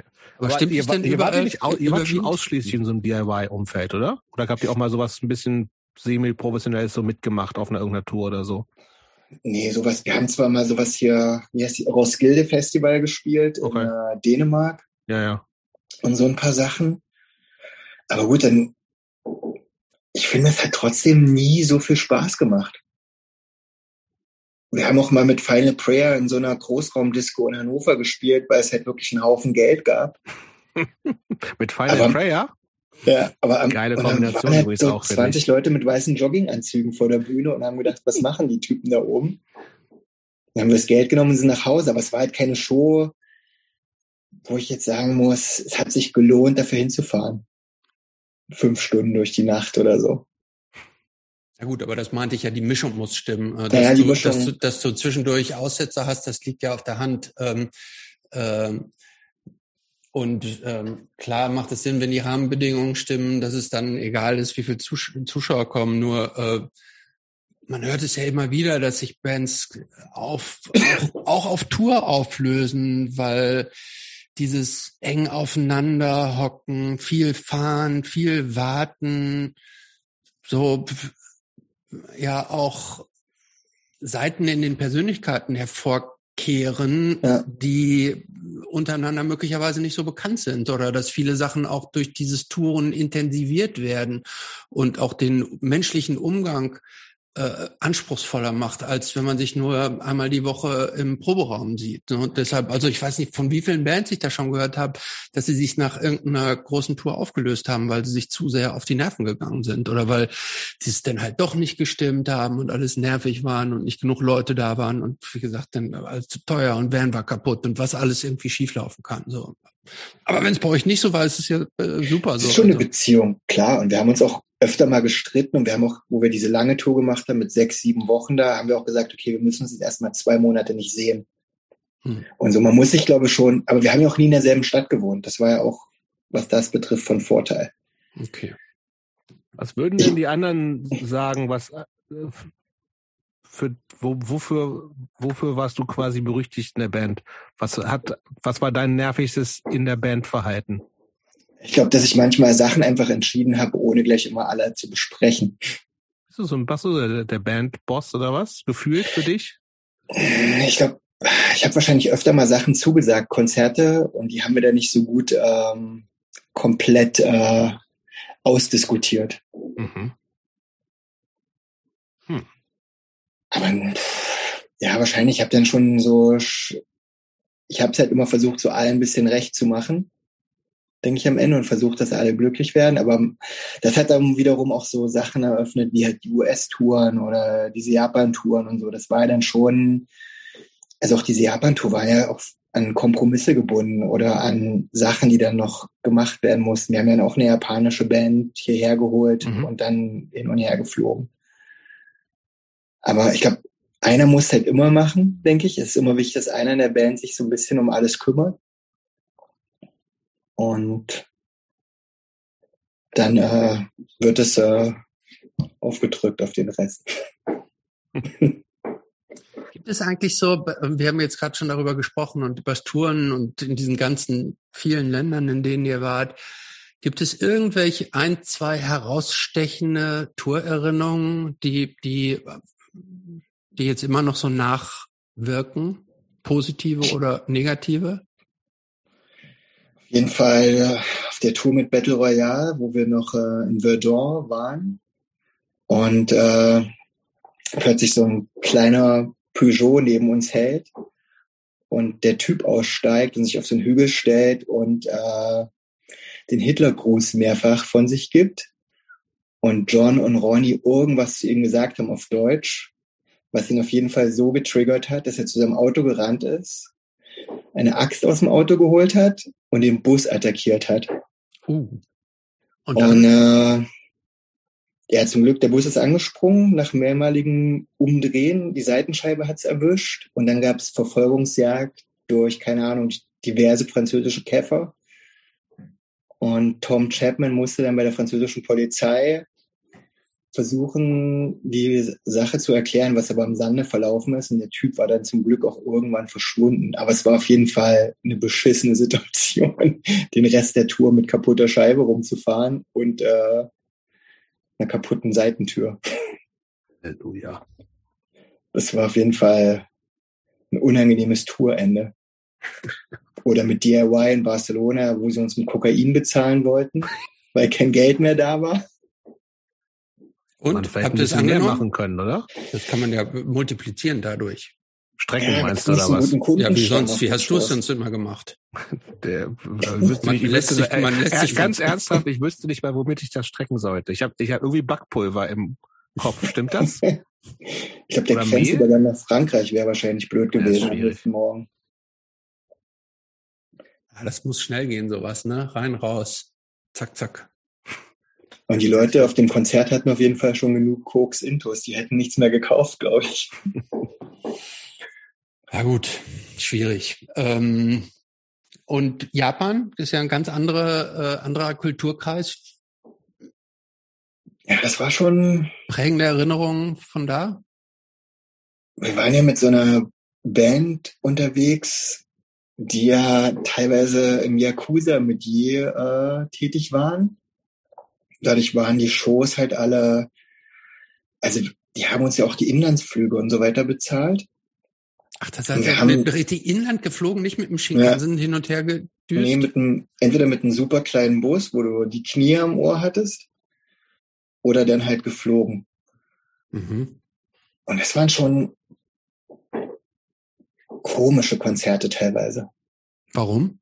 Es ist halt, du spielst, dann die Leute sind halt sehr verhalten. Ja klatschen, stehen dann, klatschen danach und danach ist wieder totale Ruhe. Es ist halt so ein bisschen wie Theater. Dafür hast du den besten Sound, den du je haben kannst. Also es ist halt wirklich irre. Ich glaube, wir hatten noch nie so gute, so gute Backline. Es hat noch nie so gut geklungen abends. Das erzählen auch alle aus Japan. Ne? Aber es ist nie so ein Konzert, wo du sagst, die Leute gehen total ab und du hast so Spaß mit denen. Das ist, es ist eine ganz komische, komische Herangehensweise an Punk in Japan. Aber immerhin Aber muss es ja gut genug gewesen sein, denn ihr seid ja zurückgekehrt, ne? Ja, Mark war halt ein, oder ist ein großer Japan-Fan. Ich glaube, deswegen wollte er es unbedingt nochmal wiederholen. Und da waren die, die Shows, konntest du halt nie richtig so wahrnehmen, weil du hattest auch keine Kommunikation mit den Leuten. Es konnte ja keiner wirklich Englisch. Mhm. Du bist halt immer hinterhergelaufen, und hast dich überraschen lassen, mhm. was passiert. Wir sind in Tokio, glaube ich, drei Stunden im Kreis gefahren, um so ein blödes Kamikaze-Museum anzugucken. Ja. Weil die haben nur gesagt, das ist total wichtig, das ist so important, das war ihr Wort. Mhm. Wir saßen halt hinten drin und haben gedacht, okay, und dann war halt am Ende die Belohnung dieses Kamikaze Zweite Weltkriegsmuseum. Soundtrack war immer 13 Uhr, auch wenn die Show erst um 9 angefangen hat. Also musstest du immer zeitig aufstehen. Die haben sich jeden Abend besoffen ohne Ende, weil es ja ihre sieben Tage Urlaub oder so waren. Ah, okay. Und dann mussten wir da auch erstmal, ja, wir können halt nicht mitmachen aus religiösen Gründen. Das haben sie dann akzeptiert, weil wir halt diese Aftershow-Partys einfach, das hätten wir nicht überlebt. ja, die haben halt, das ist eine ganz andere Kultur und Herangehensweise an alles. Ich glaube, diesen richtigen Punk, wie wir es hier kennen, gibt's da gar nicht. Nee, tatsächlich nicht, ne? Die ähm, verkleiden sich halt auch immer. Ja. Äh, wann, wann hat sich die Band eigentlich und vor allem warum aufgelöst? Ich glaube, es war halt dann wirklich wahrscheinlich dieser Punkt, dass alle nicht mehr richtig so Zeit hatten, um das so fortzuführen, wie wir das wollten. Also wir haben halt irgendwann gesagt, wir wollen keine Band sein, die einmal am Wochenende in Leipzig spielt, Berlin und Dresden. Und wenn dieses Zeitengagement nicht mehr gegeben ist, dann äh, hör mal halt lieber auf. Mhm. Und dann hatte John halt auch, der hat ja dann schon zwei Kinder zu der Zeit, der hatte natürlich dann auch nicht mehr so viel Zeit, verständlicherweise. Und dann hat's halt irgendwie, dann haben wir alle in unterschiedlichen Städten gewohnt, dann war es halt immer schwerer, die Zeit zu finden, um zu proben. Und dann ist es halt nicht so, oder hätte es nicht so weiter, wäre es nicht so weitergelaufen, wie wir das halt gewollt hätten. Spielen halt. Was, wie war denn die letzte Show für dich? War das schon so was ultra emotionales und du hast gemerkt, ey, es ist so ein großer Teil, der mein Leben bestimmt hat, jetzt zu Ende? War das, war, war die letzte eigentlich die, die, war das die letzte eigentlich die mit Unbroken im, im Festsaal Kreuzberg hier? Ja, wir haben eigentlich, eigentlich die reguläre letzte Show war damals auf diesem Festival da unten in der Nähe von Trier. Ich weiß gar nicht mehr, wie das hieß. Dudefest oder sowas, in so einem Zirkuszelt. Wir haben das ja auch nicht vorher angekündigt. Wir haben halt nur den Abend gesagt, okay, das ist unsere letzte Show. Wir wollten halt nicht so, ein, so eine Feier oder sowas draus mhm. machen. Wir haben halt irgendwann gesagt, okay, das ist die Tour, die wir machen, gucken uns alles nochmal an, das ist dann den Abend die letzte Show. Und diese Unbroken-Show war eher so, die haben uns halt gefragt und dann haben wir gesagt, okay, noch einmal. Aber ich weiß auch gar nicht, ob ich es im Nachhinein nochmal gemacht hätte. Weil es hat sich nicht gut angefühlt. Die andere für letzte euch Show. Oder für, wegen Unbroken? Ich glaube für uns eher. Ich fand, es war halt einfach nicht das, äh, das war halt so ein bisschen wie aufgewärmter Kaffee. Hm. hm. Es hat halt nicht so viel Spaß und Gänsehaut gemacht, wie man sich das, glaube, wie wir uns das vielleicht erhofft hätten. Und ich glaube, wir würden auch nie eine Reunion-Show oder sowas nochmal machen. Aber sag mal, ähm, wann war das? 2000? Ich glaube 10 12. oder so, 2010, 12. 12 war dieses Unbroken-Ding, diese. Mhm. Ja, okay. ein Jahr davor, 10, 2011. Das heißt, knapp äh, zehn Jahre her. Ja. Du hast seitdem nie wieder richtig eine Band gemacht, ne? Es gab so, ich, ich habe mal mitgekriegt, es gab so ein, zwei Versuche mal, ne? Ja, wir haben mit Marek und Euse genau. und äh, Alex von Tefra eine Band gemacht und noch acht Songs ah, fertig okay. gehabt. Die sind auch äh, zum Teil aufgenommen. Mhm. Aber dann ist halt Marek auf Tour gewesen viel. Aber ihr habt auch nie eine Show gespielt, ne? Nee, wir wollten halt, das war also, wir haben gesagt, wir wollen alles richtig. Wir wollen alles fertig haben, acht mhm. gute Songs, mit denen wir glücklich sind und dann spielen. Mhm. Und dann kamen halt für Euse total viele Jobs und Touren und dann hat das halt nicht mehr funktioniert. Dann musste Marek zurück nach Polen und konnte nicht mehr proben. Was war denn das für eine, für eine Musikrichtung überhaupt? Also Euse hat gemeint, das war die härteste Band, in der er je gespielt hat. Ja, gut, das ist jetzt auch nicht so, nicht so schwer. Es war schon so, ein, so eine Hardcore-Band. Es hat schon echt Spaß gemacht. Also es war schon, also es hat von der ersten Probe an wirklich gut geklickt. Mhm. Also ich fand so die Chemie und so unter uns hat allen, hat schon, ich hätte, es hätte eigentlich was Gutes werden können. Weil ich glaube, wir hatten alle dasselbe vor. Es sollte nicht so zeitintensiv werden wie unsere alten Bands. Und wir wollten Shows spielen, auf die alle Bock hatten. Aber dann hat sich leider zerschlagen. Gab es einen Namen schon? Wir haben mehr, nee, noch nichts wirklich Konkretes. Ist doch immer schwierig, oder? Es ist, der Name war echt schwierig zu finden. Wo kam dieser Zahn-Name eigentlich her? Das weiß ich gar nicht. Das war eine H.P. Lovecraft-Geschichte. Ah. Die Musik des Erich Zahn. Und das war von Uwe damals noch, weil er das Buch halt damals super fand. Okay. So ein Science-Fiction-Ding. Ich hätte noch mal Name, eine Frage. Ja, finde ich auch. Ich, aber ich hätte noch mal eine Name, eine, eine Name, eine Frage. Und zwar zu den Texten. Ähm, die Texte, gab es für dich ein spezielles Textthema? Was würdest du, wenn, wenn dich, wenn ich dich heute frage, worüber hast du da eigentlich gesungen? Äh, die Titel waren ja also so ein bisschen abweichend vom Text. Obskur, ja. Ne? Also es gibt Homage an Bob Ross, Metal Schütz vor Aussage, Love Fighter, Wild Bull Rider. Was waren deine Texte und wie stehst du heute dazu, wenn du die heute so liest? ich weiß nicht, ob ich die im Nachhinein noch alle so geschrieben hätte. Ich glaube, viele waren schon so naiv, pseudopolitisch, sozialkritisch, was man halt zu der Zeit so gemacht hat. Die wurden dann natürlich noch mit Erklärungen äh, in den Beiheften nochmal erläutert. Und vielleicht hätte man, gut, die, die Titel sollten, waren schon der humorvollere Teil und ich glaube, waren schon viel so, so Sachen, die ihn damals so szenetechnisch wahrscheinlich beschäftigt haben, so, so Schnickschnack, DIY-Kram, Politik, untereinander, Verhalten, bla bla. Ich glaube, so tief im Nachhinein gesehen waren die eigentlich nicht. Hat man eh nicht verstanden, zum Großteil. Ja. Das heißt, das klingt aber so, als ob es dir nicht so wichtig war. Nee, es war schon, schon wichtig, aber ich, es ist manchmal auch echt schwer gefallen, fand ich, einen guten Text zu schreiben. Und dann haben wir das ja auch öfter so durchdiskutiert in der Band und nochmal geändert und so mhm. weiter. Aber ich müsste sie echt mal wieder lesen. Ich habe die jetzt echt schon eine Weile nicht mehr gelesen und äh, habe auch nicht mehr alle im Kopf. Ja, aber mein, mein, ich habe, es wäre auch ein Teil meiner letzten, meiner letzten ja. Zahn-Frage. Äh, wann, wann hast du das letzte Mal bewusst Zahn gehört? Vielleicht vor vier Jahren oder so, weil mir irgendjemand so ein Live-Video geschickt hat. Mhm. Wie war das?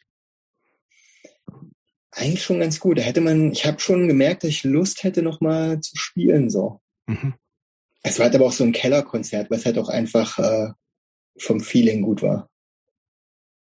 Aber ich glaube, ich, es würde halt nicht mehr funktionieren. Denke ich. Ich glaube, dass diese, diese Chemie zwischen uns nicht mehr so da war. Oder nicht mehr da ist, besser mhm. gesagt. Das wäre jetzt nochmal so, dass es so organisch sein würde, wenn wir jetzt da uns irgendwo zusammenfinden würden und ein Konzert spielen. Dafür sind zu viele Jahre vergangen. Hm. Und ich fand auch gut, dass wir uns eigentlich. Das Gefühl, dass das würde in einem anderen Zusammenhang für dich nochmal funktionieren? Dass du sagst, jetzt mit irgendwie Mitte 40 und schon hunderte von diesen Konzerten gemacht haben und jetzt mal vorausgesetzt, die Chemie stimmt, glaubst du, das würde, und du spielst irgendwo in Jena vor sechs Leuten im Keller, meinst du, das kann überhaupt noch geil sein? Realistisch gesehen? Müsste man, glaube ich, echt ausprobieren. Also ich glaube, ich fühle mich ja noch nicht wie Mitte 40, zumindest. Bist du aber. Ja, ich glaube, es kommt dann auf die Schlafsituation danach an und den Komfort des Busses. Aber ich glaube, ich habe keinen Bock mehr, eine MPEG Bassbox in den zweiten Stock zu tragen oder in irgendeinen Keller. Und Die sollen halt, wenn dann in den Keller. Und bei Regen ein- und auszuladen und diesen ganzen Kram, der leider dazugehört. Aber ich meine, Jobs, du machst das ja regelmäßig. Hast, hast du das noch? Kommt bei dir das alte Feeling noch auf, wenn du, ja, also wenn letzte du mit deinen ganzen neuen Bands hm. dann nochmal ähm, einsteigst? Naja, letzte Konzert ist bei mir tatsächlich auch echt lange her. Also weit vor Corona. Ich hatte das auch, glaube ich, gar nie so ich bin auch, ich bin, glaube ich, generell ein bisschen zu verkopft, um zu, also ich habe halt nicht dieses, geil, ich raste jetzt hier 20 Minuten aus und schalte meinen Kopf aus und Action und bla bla bla. Also für mich war immer alles andere drumherum relevanter als diese 20, 25 Minuten auf der Bühne zu stehen das hat, klar macht das manchmal Bock und ist eine ganz gute Energie und wenn es in, in der Band stimmt, der jeweiligen und, und, und auch noch mit Leuten, die da sind. Aber das Spielen an sich ist mir eigentlich nicht so wichtig. Ich bin ich komme ja heute zum seit äh, Jahren fast mal wieder vom Proben ähm, und das ist auch nicht so, ich denke, boah, ist das geil, dass ich jetzt geprobt habe. Ich habe mich gefreut, die Leute zu sehen, so, aber ich bin, also, und ich, ich habe auch Bock, in Bands zu sein, der Leute wegen, aber das Spielen an sich ist mir, das ist, es gibt mir gar nicht so viel. Ja, den Touraspekt vermisse ich manchmal, mit den Leuten halt so Zeit verbringen und abzuhängen. Und Oder wirklich Zeit haben, so, ne? Und nicht nur so kurz auch vielleicht. Ja, und ich habe ja nach der Band auch noch viel so, äh, bin ja noch viel Touren gefahren mhm. und habe dadurch auch das Tour-Feeling gehabt und das fand ich total super. Ich konnte halt dann diese 20 Minuten, wo die gespielt haben, konnte ich mich halt raussetzen, Buch lesen oder mit Leuten quatschen, die ich lange nicht gesehen habe. Ich musste mich nicht ums Ein- und Ausladen immer kümmern.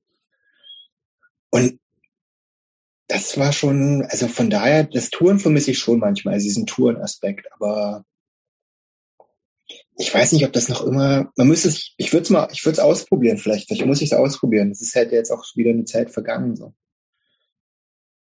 Aber auch das Touren wird irgendwann ja auch so eine Art Alltag. Also diese Aufregung geht halt irgendwann weg. Wenn du halt zum ersten Mal in Italien bist, auch wenn es ein bescheuertes Squad ist, wo das Konzert früh um zwei anfängt, am Anfang ist es noch aufregend. Aber wenn du dreimal nach Italien fährst und du bist um sieben da, weil der Rider das sagt und das Konzert fängt trotzdem erst um zwei an, dann nervt's halt irgendwann. Und dann ist auch der Rest alles egal. Finde ich. Mhm. Immer zum Label kommen.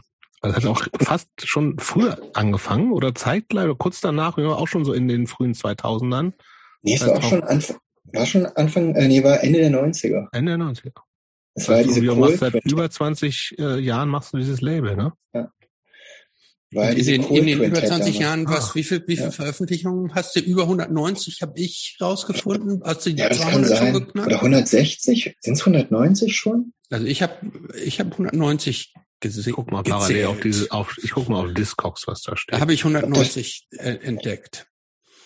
Und was mir, ich habe mir also auch die, das auf Discogs nochmal angeguckt, was du alles rausgebracht hast. Ich, ich muss tatsächlich Alter. gestehen, ähm, ich kenne von diesen 190 Veröffentlichungen, kenne ich auch viele gar nicht. Äh, aber da sind viele ganz unterschiedliche Perlen dabei, die äh, viele internationale Bands, Indian Summer, über Hoax. Geile Band übrigens. Welche Band? Hoax. Indian Summer. Indian Summer auch. Hoax aber auch eine geile Band. Ähm, Torso hast du die erste Seven Inch gemacht, dann deutsche Bands. Wir haben vorhin schon gesagt, hier The 244 GL. Aktuell, oder du hast so Bands ausgegraben wie Diät, die in den letzten, gibt's jetzt nicht mehr, aber die waren in den letzten Jahren groß. Ähm, alles sehr DIY. Woher kam diese Idee dazu, das so machen zu wollen, wie du es gemacht hast? Ich glaube, die erste Veröffentlichung war ja diese Cool Quintet LP mit geführt 40 anderen Labels. Ich glaube unter anderem auch diese Benny, Phase, wo alle so ja, mit Benny Grase. Ah, echt? Also Benny war dabei, glaube ich, mit dem und von dem habe ich damals auch die Peace of Mind LP bekommen. Die hat er auch mit rausgebracht, das, aber genau. es waren glaube ich nur fünf Labels. So hat sich das mit dem Tauschen dann damals, so kam dann der Distro auch auf.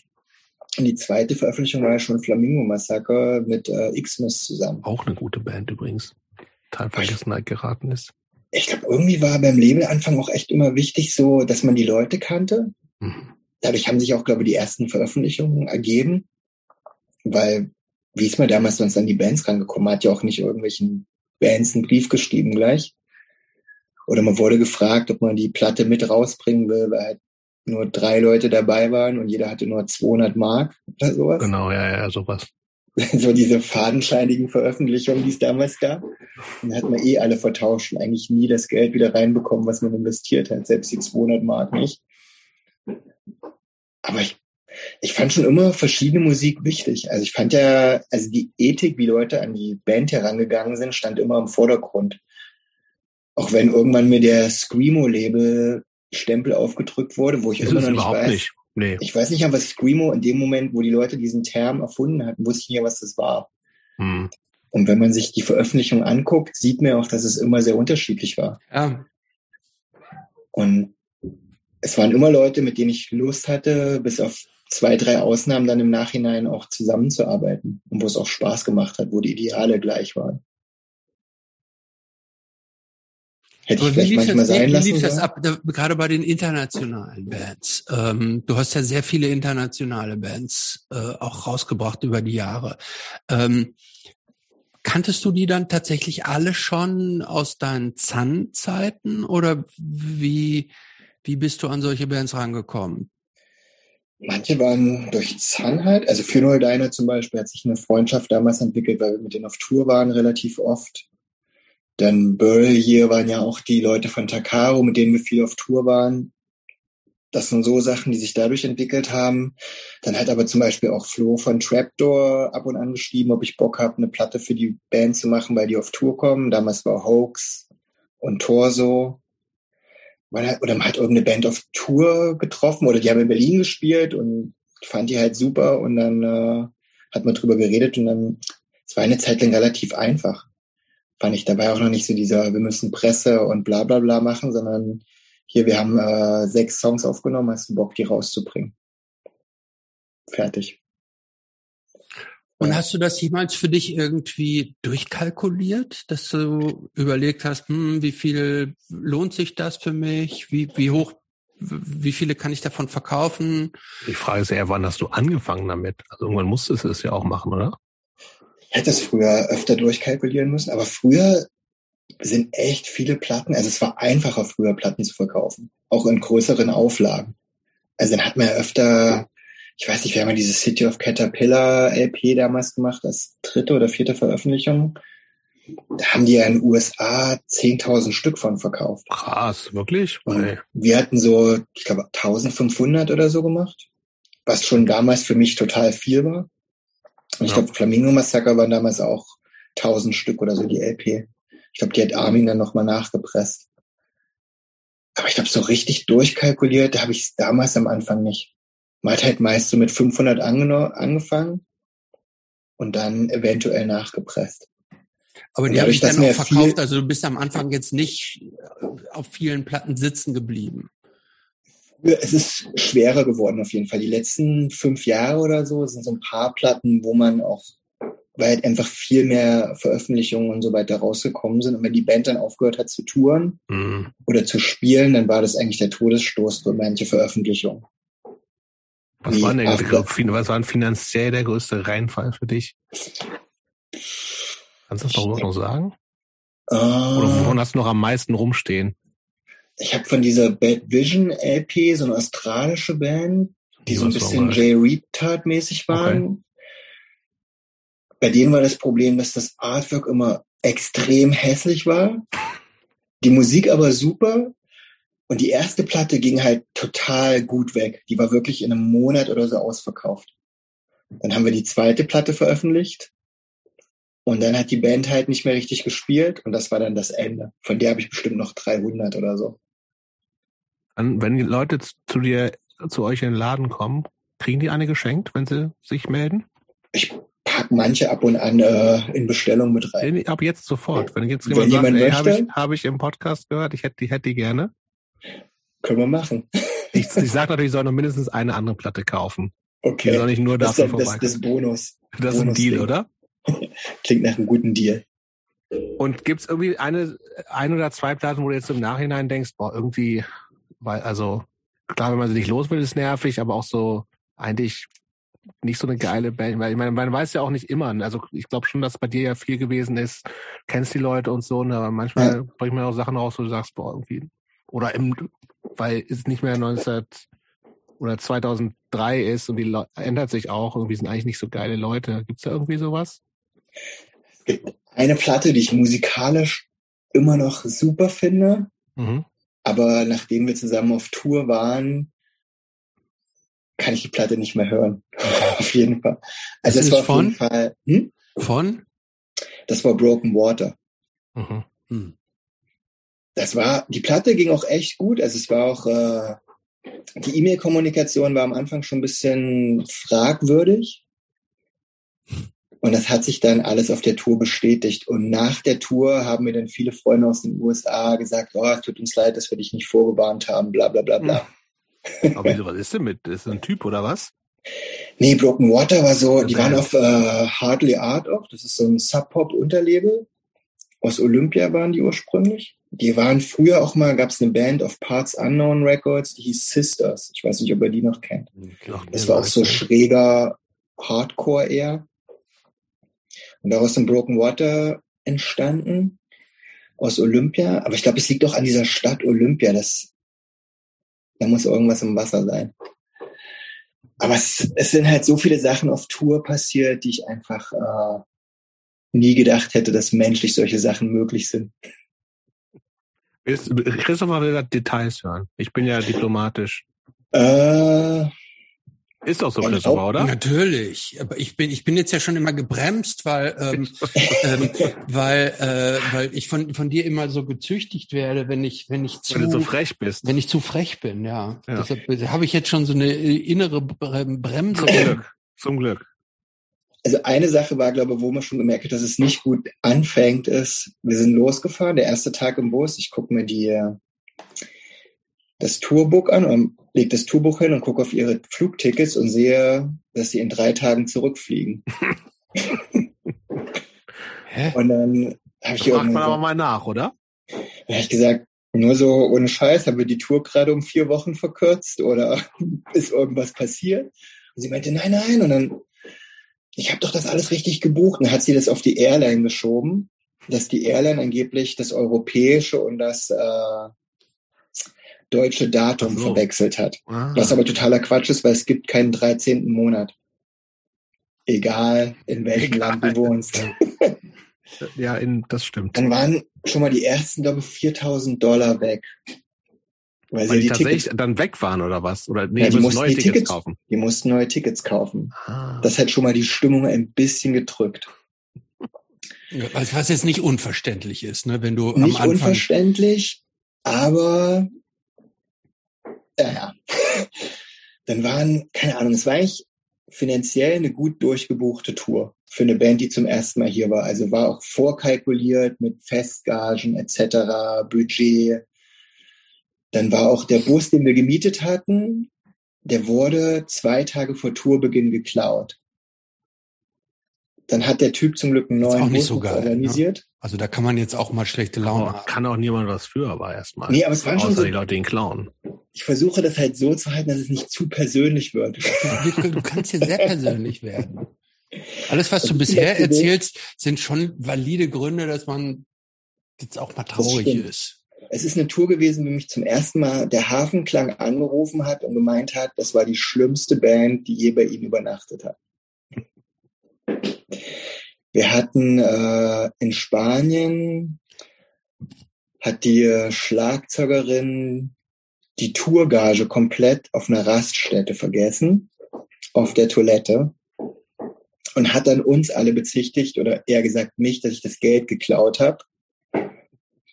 Bis ihr dann irgendwann eingefallen ist, dass mehrere tausend Euro irgendwo in einem Bad auf der Autobahn in Spanien liegen und die glücklicherweise nach vier Stunden Umweg immer noch da waren. Ach Quatsch.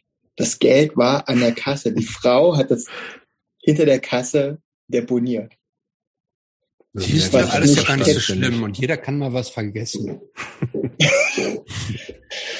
Ah, ich überlege gerade, es war ein echt, es war, wir haben die Tourabrechnung gemacht. Nach allem, Fall. was du bisher erzählst, erklärt ja, ich eher so nah danach, als wenn du jetzt da so sehr übersensibel drauf reagiert hättest und wenig Verständnis und Empathie für, für die berechtigten Gefühlsschwankungen amerikanischer Künstler, amerikanischen Künstler und Touristen. Amerikanischen, ja. Geradezu anti-amerikanische Tendenzen, die ich da so raushöre. Es war auf jeden Fall die erste Tour, die ich nicht zu Ende gefahren habe. Ah, Weil es einfach, es war schon äh, menschlich sehr intensiv und ich habe schon versucht, äh, viel zu löschen.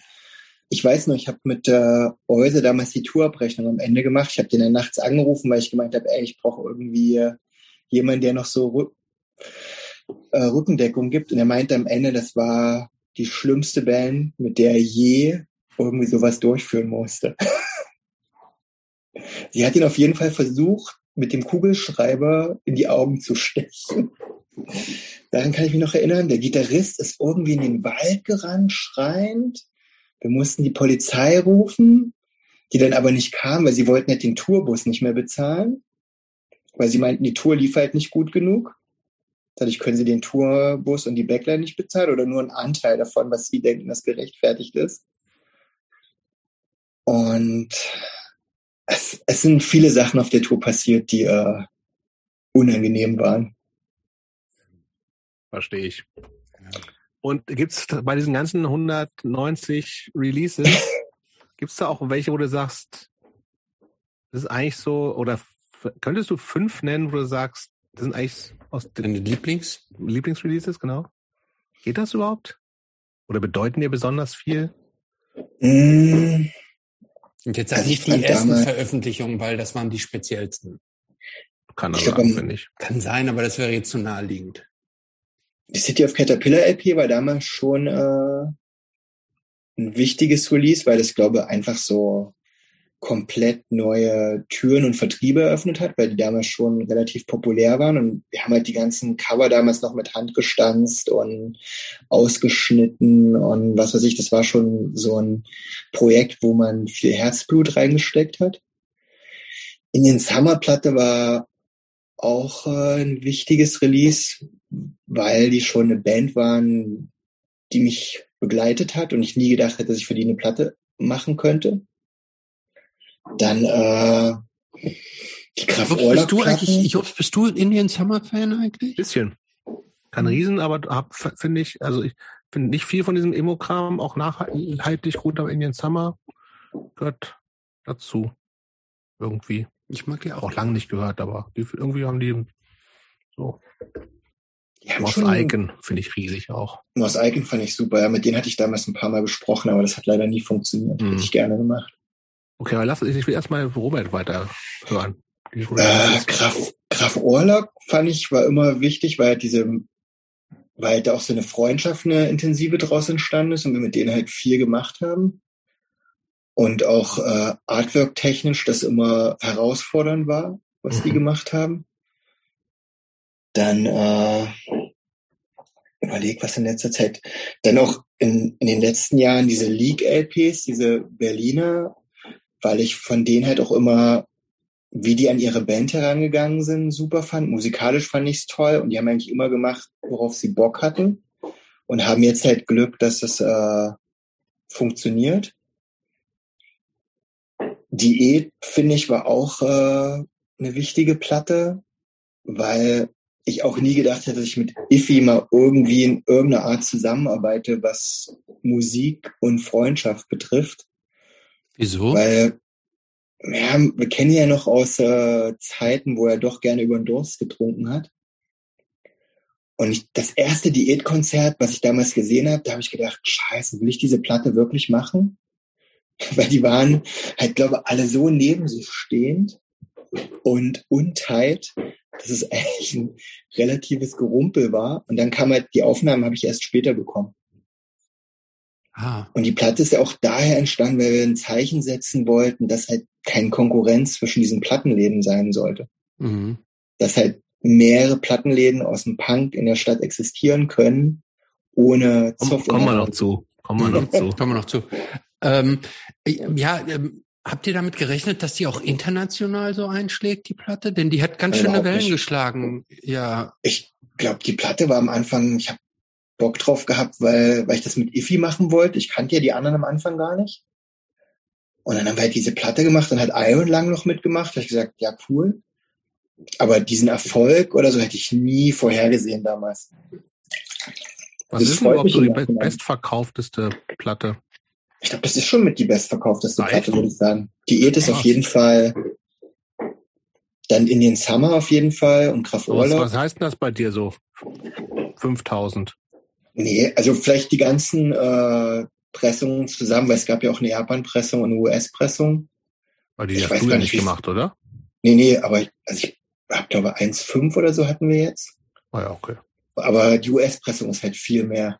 Aber also, das heißt, das ist aber auch so dein, deine, deine Auflage oder hast du irgendwie auch Sachen, wo du tatsächlich dann so wie ein paar Bands of Funeral Diner, Graf Orlok, die viel unterwegs waren, das auch nicht mehr? Ja, äh, Graf Orlok waren schon öfter mal auch 2000. Okay. Und in den Summer waren auch 1,5, aber 1,5 Ich hätte gedacht, dass so, da Sachen dabei sind, die mehr. Sport war, Sport, diese Franzosen haben wir irgendwann mal, also gut, das waren drei Platten zusammen, aber da sind, glaube ich, über 10.000 äh, Platten im Umlauf. Aber das sind jetzt drei Releases, also jede Platte so um die 3000. Okay. Immerhin. Aber das ist, finde ich, das ist auch eine wichtige Platte für mich, weil ich fand halt bei dieser Band immer, die war ja nie so ein richtiger Bestandteil irgendeiner Szene. Und die haben halt immer ihre, wahrscheinlich so ein bisschen wie Zahn, bloß mit einer anderen Musik ihr Ding gemacht. Die waren in Südamerika, weil sie Bock drauf hatten. Mhm. Die sind überall hingefahren und haben gespielt. Und irgendwann hatten sie halt Glück, dass Leute die gut fanden. Mhm. Und dann ist das so, so ein Selbstläufer gewesen. Diese, mh, diese musikalische Breite, die du so abbildest, haben wir eben schon drüber gesprochen. Ist das aus deiner Sicht für das Label ein Vorteil oder ein Nachteil? Weil man kann ja sagen, es ist sehr na, eklektisch, positiv ausgedrückt, aber man könnte natürlich auch sagen, irgendwie, wo ist das Profil? Ich glaube, es ist schon teilweise manchmal negativ äh, aus dem kapitalistischen Aspekt gesehen. Weil ich glaube, Leute verbinden schon immer eine, wie sagt das Radio 1 immer, eine Klangfarbe mit mhm. dem Label, dass die dann schon hoffen oder wenn die vom Label was kaufen, kennt man ja von sich selbst, dass man dann einen gewissen Sound erwartet. Das ist, merkt man das ganz ehrlich, welches Label hat das denn schon, was irgendwie länger als zwei Jahre was macht? Bei Revelation hast du die frühen Platten. Ja. Discord auch nur die ersten 20 und dann hört es ja irgendwie auch auf, so, ne? Also ich finde schon bei dir noch weiter, ehrlich gesagt, inzwischen ja. so, aber ich, äh, also inzwischen wüsste ich kein Label mehr außer vielleicht welche, die jetzt relativ neu sind, die jetzt gerade dann so dann mal kurz gehypt sind. So, ne, wir kennen die ja alle hier, so La Vida Essen, Mousse und was weiß ich. Da kauft man Aber halt mal alles. Ist ja auch schon offener selbst geworden. dann, äh, das ja. hört ja irgendwann auch auf, so dass du sagst, irgendwie, das klingt alles gleich, weil also ich, ich, ich finde keine so Klangfarbe von dem Label, wüsste, also ich bin auch nicht so drin, aber ich wüsste jetzt kein Label, wo ich sagen würde, okay, da kann ich mir blind jedes Release kaufen, weil ich weiß ungefähr, wie es klingt. Gibt's doch gar nicht mehr. Ich glaube, es hat sich auch über die Jahre entwickelt. Also ich merke ja auch, dass manche Sachen mich dann halt nicht mehr so gekickt haben musikalisch. Gut. Und dann bringt ja. mir auch dann irgendwann Sachen raus, auf die man Bock hat. Klar. Und die man auch selber anhören würde vielleicht. Na gut, aber man kann einem Label ja auch eine Weiterentwicklung zugestehen. Ne? Also ja. so, so Labels wie Discord, die hatten am Anfang eine äh, eigene Klangfarbe, haben sich dann verändert und hatten dann eine neue Klangfarbe. Aber das war phasenweise schon immer relativ prägnant. Ähm, ja, aber halt auch nur am Anfang. Ich, ich ehrlich gesagt weiß ich gar nicht, wie die heutzutage, was, was die heute noch so rausbringen und veröffentlichen. Deshalb bin ich, muss ich da so ein bisschen die Schultern zucken. Ähm, klar. Die machen eigentlich kaum noch was Relevantes. Also äh, nicht, nicht, nichts, äh, die machen gar nicht mehr so viel Aktuelles halt gerade. Finde ich. Die leben ja, machen ja viel Backkatalog. Ja, aber auch zum Beispiel diese Koricki und oder wie die hieß ja, die, die neue ja. Band. Oder ähm, na hier, ich kann euch ein Beispiel nennen. Hammond äh, Hals. So, eine, so, ein, so ein Label wie äh, Fat Track hat schon sehr klare Klangfarbe auch über die Jahre behalten, oder? Oder Epitaph. Epitaph, finde ich, ja, hat sich ganz schön geöffnet. Epitaph ja, ist, ja, die haben inzwischen jetzt eine Platte rausgebracht mit Moor Mother, was ja eigentlich so, so Jazz-Hip-Hop ist. Ach. Also ich, Fat Track würde ich vielleicht auch, also habe ich nicht genug Überblick, so wahrscheinlich ist das noch, was am nächsten da rankommt, aber das wüsste ich auch gar nicht richtig. Ja gut, Revelation ja. ist schon noch ein Hardcore-Label. Die haben schon noch, die haben nur die, den moderneren Sound adoptiert. Ja, das stimmt. Ab, aber, aber bringen auch nicht mehr so viel raus, oder? Na, Doch. Es kommen Turning Point Reissues. okay, ähm, ich, aber ich würde vielleicht schon mal Richtung Laden kommen, weil wir sind äh, oder? Nee, lass mal ein bisschen ohne Musik machen. Kann man auch. Nee, Moment, ähm, ähm, wäre das jetzt eigentlich nicht der, nicht der Moment für Eis? Wir müssen das erklären, Christopher. Im Vorgespräch hat Christopher wie meistens äh, ermutigt er Leute dazu,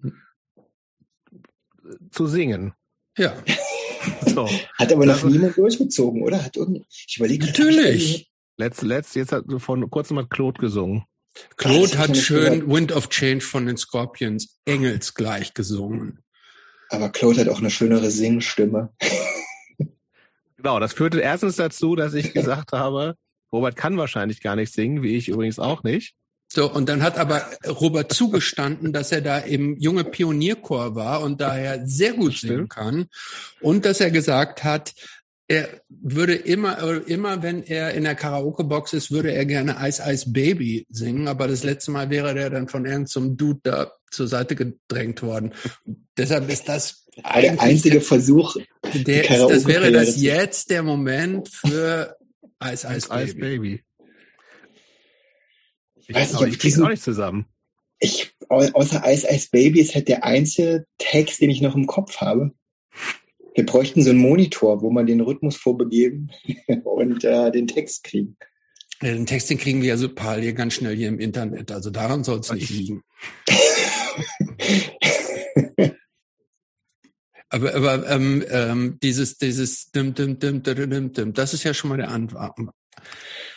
Ja, da muss ich sofort an Snow und Informer denken. Wieso ist das so nicht das Gleiche, oder? Also, also ich habe jetzt hier die Lyrics, ne? Wie geht's dir? Das ist so Yo, VIP, let's kick it. Ice Ice ja. Baby, Ice Ice Baby. All right, stop, Yo, collaborate, VIP, listen. Let's kick it. Aber ich will doch jetzt nicht singen, das ist doch wirklich. Aber das ist viel mehr Text, als ich in, in Erinnerung hatte, außer Ice Ice so, Baby. So, so äh, Hip-Hop-Sachen oder angelehntes ist für, wirklich auch für Karaoke das Schwierigste, was es gibt. Ich habe mich mal an The Bad Touch von äh, der Bloodhound Gang versucht weil das ja so vom Refrain relativ easy ist. Ja. Aber die Strophe ist unsingbar, finde ich. Ich glaube auch, dass der, der Typ hat mir eigentlich einen Gefallen getan, mich da wegzukicken und mich nicht komplett. Also, du hast ja erzählt, er hat mal gesagt, nee, das ist sein Song, das geht das nicht. Das ist sein Song, den singt er jede Woche. da kann er sich so ein dahergelaufener Dude ankommen und das einfach machen.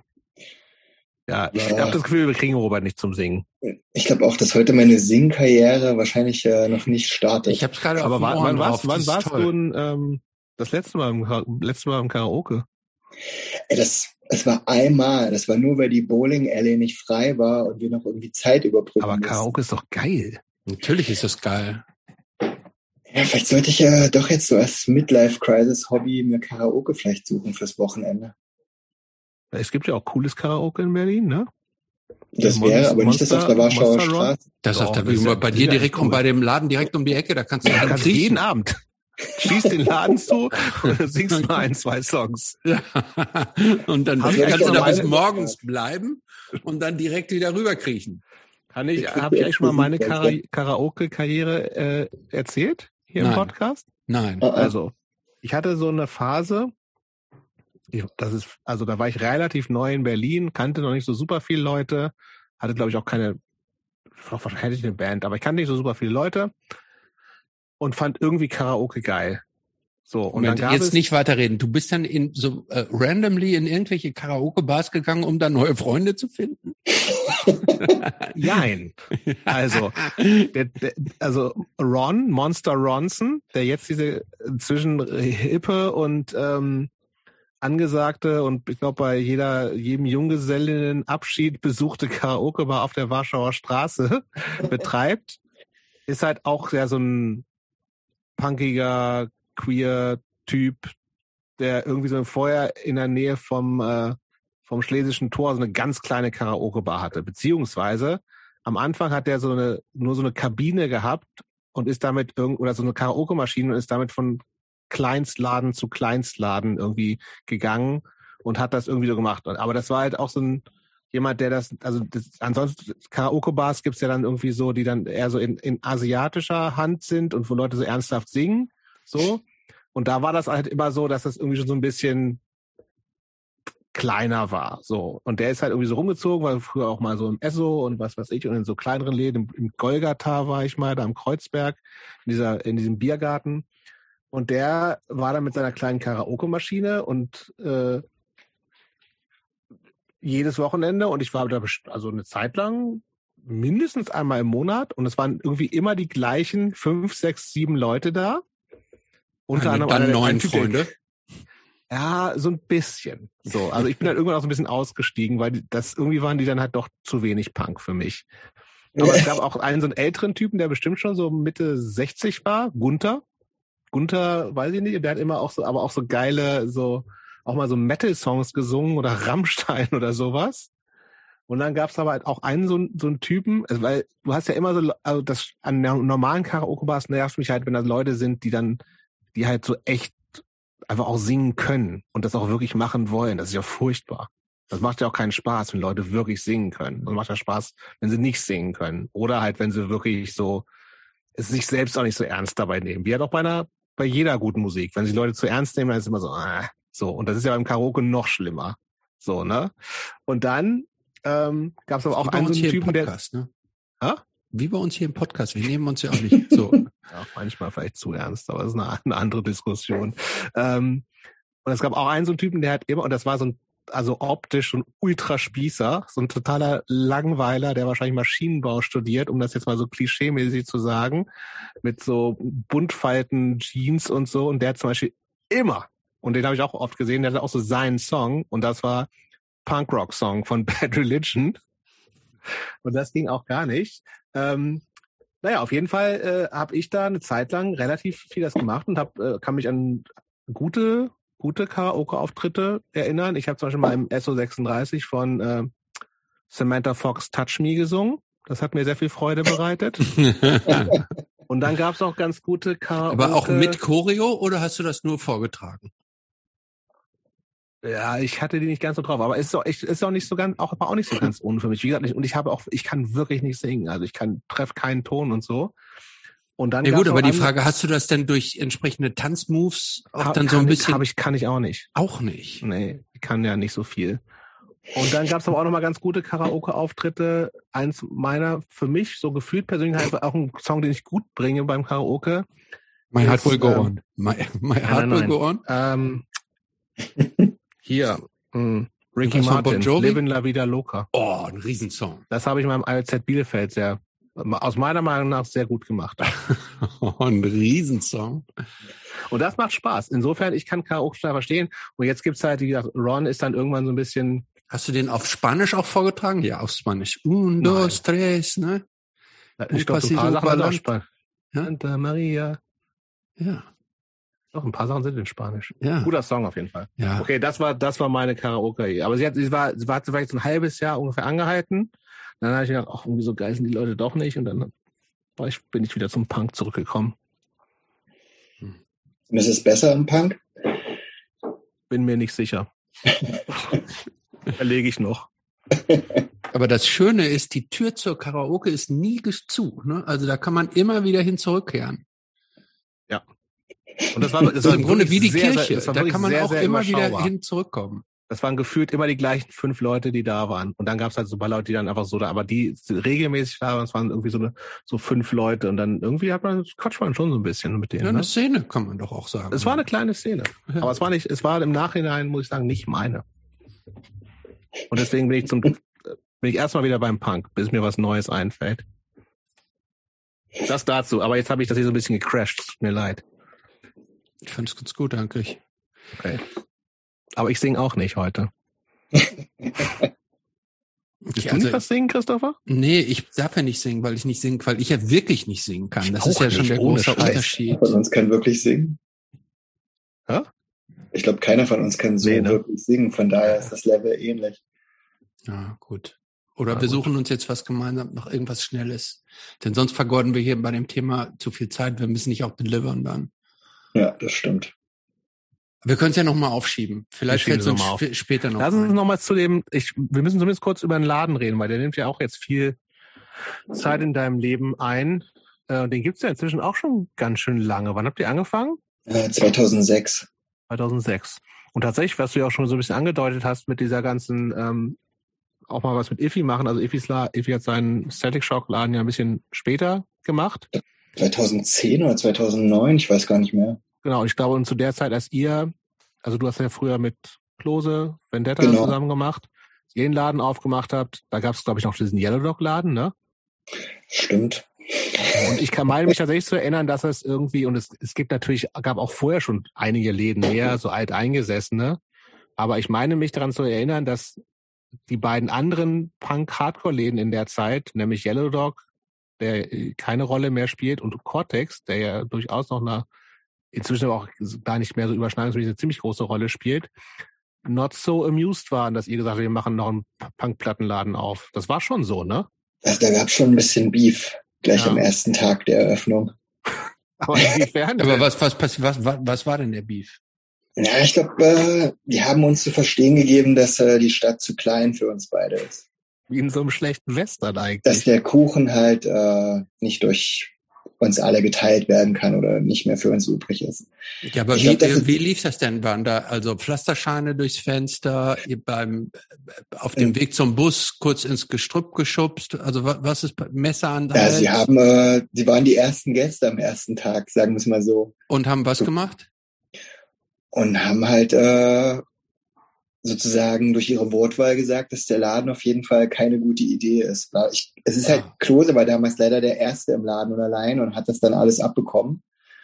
Und dann hat sich auch daran äh, die damalige, damalige Band von Stefan aufgelöst, weil Tom ja auch bei Cortex damals gearbeitet hat. Ah, stimmt. Und äh, ich glaube, es hat sich irgendwas hochgeschaukelt, was überhaupt nicht wirklich wichtig war oder was überhaupt äh, also bei Yellow Dog ist ja damals dann auch nur eingestiegen, weil Cortex gemeckert hat. Und ich glaube, beide wussten im Moment gar nicht, was wir überhaupt für Musik haben. Es, klar gab es Überschneidungen. Klar. Das wird. Also es gab ja auch vorher schon ganz andere Läden, die auch viel älter waren. Also jetzt Cortex klar ja. schon lange, aber irgendwie was ich Fopo Records und hast du nicht gesehen und genau. so. Also Ich glaube, vielleicht, vielleicht hatte Stefan auch noch älteren Beef mit denen, was sich dann da auch noch was auch mit reingespielt hat oder so, weil wir waren ja eigentlich schon immer die Emos. Genau. Hm. Und, das so, und war ja, Cortex ist nicht so emo und Yellow Dog war auch nicht so richtig emo. Nee.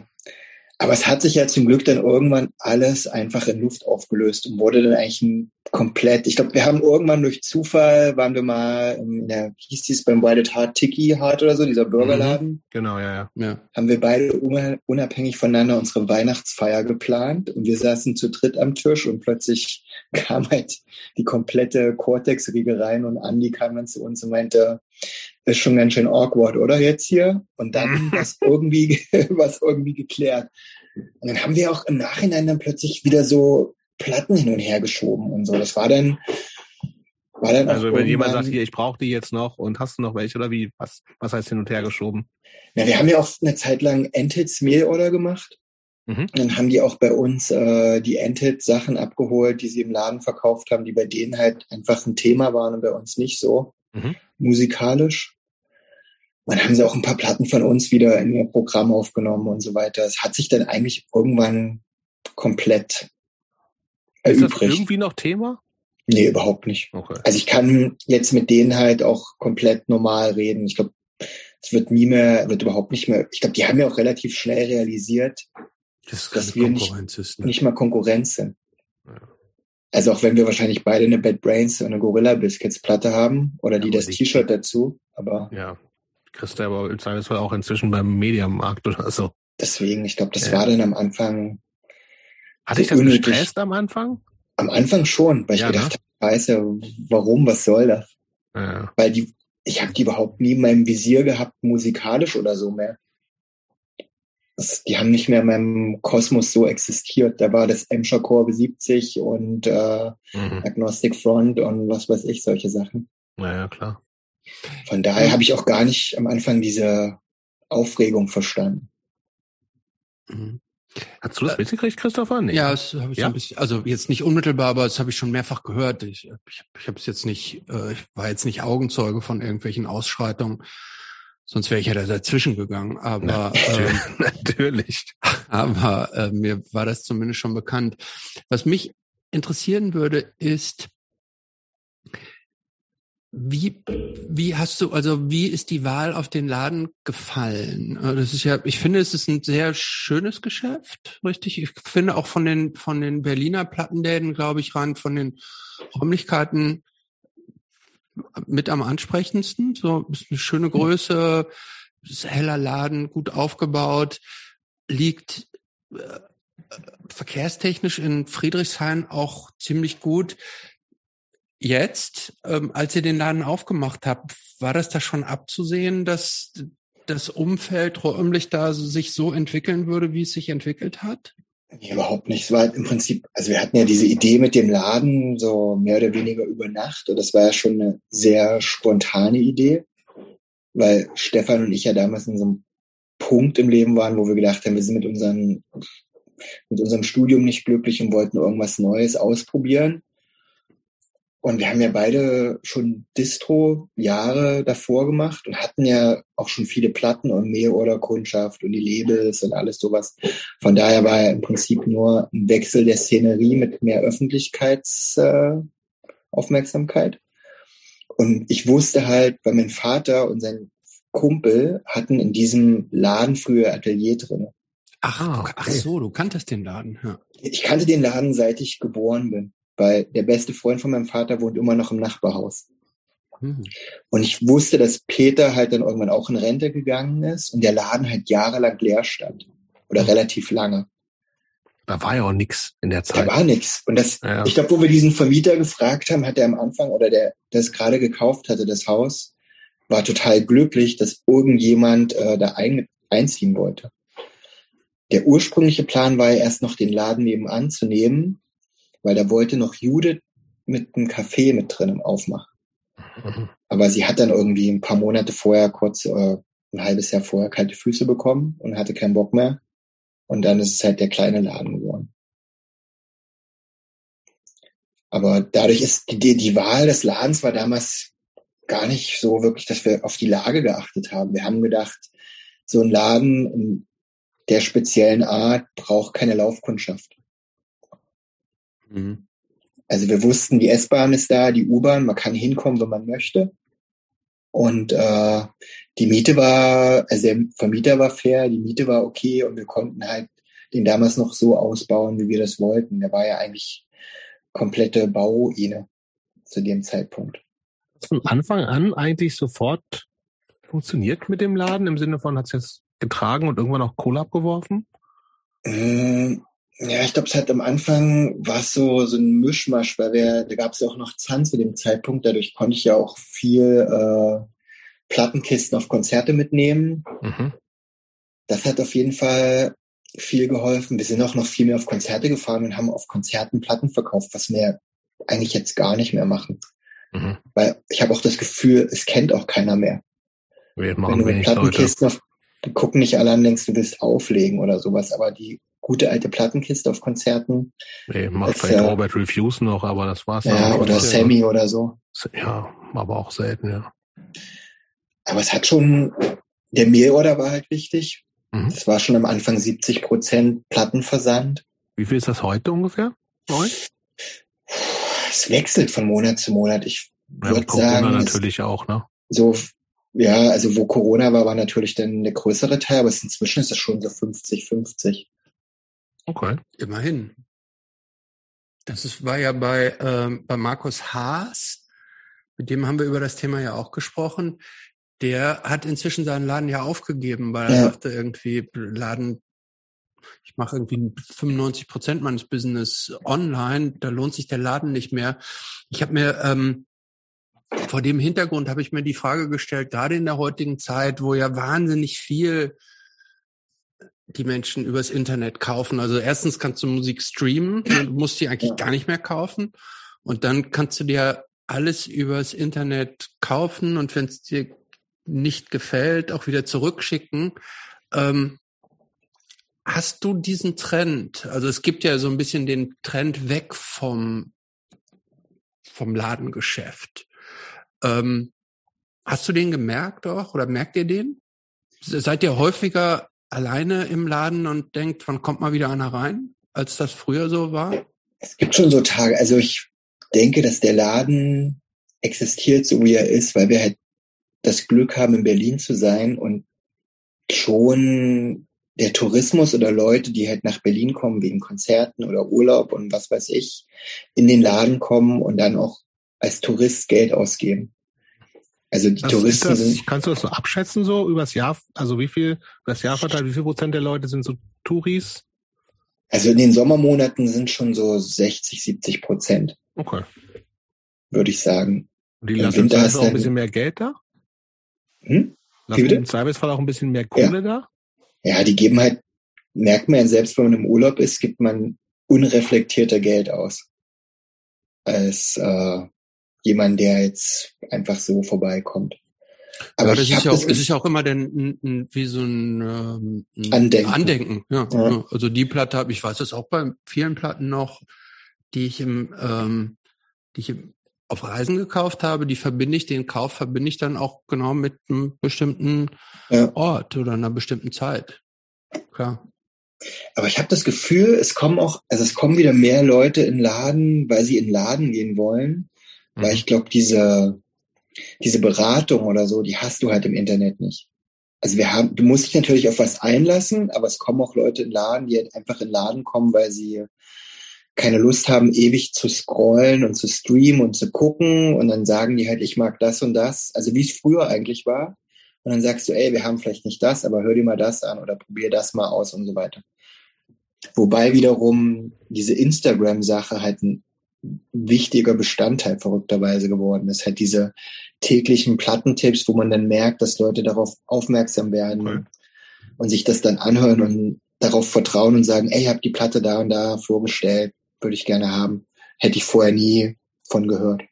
Ja, also ähm, man muss es auch, also wenn wir in aller Bescheidenheit ganz ehrlich sind, muss man ja auch sagen, die Empfehlungsplaylist von unserem kleinen Provinz-Podcast, der boostet ja Megaseller raus. Ne? Einmal bei uns in der Empfehlungsplaylist gleich schnellen überall die Verkaufszahlen. Ich werde das labeltechnisch sofort nutzen.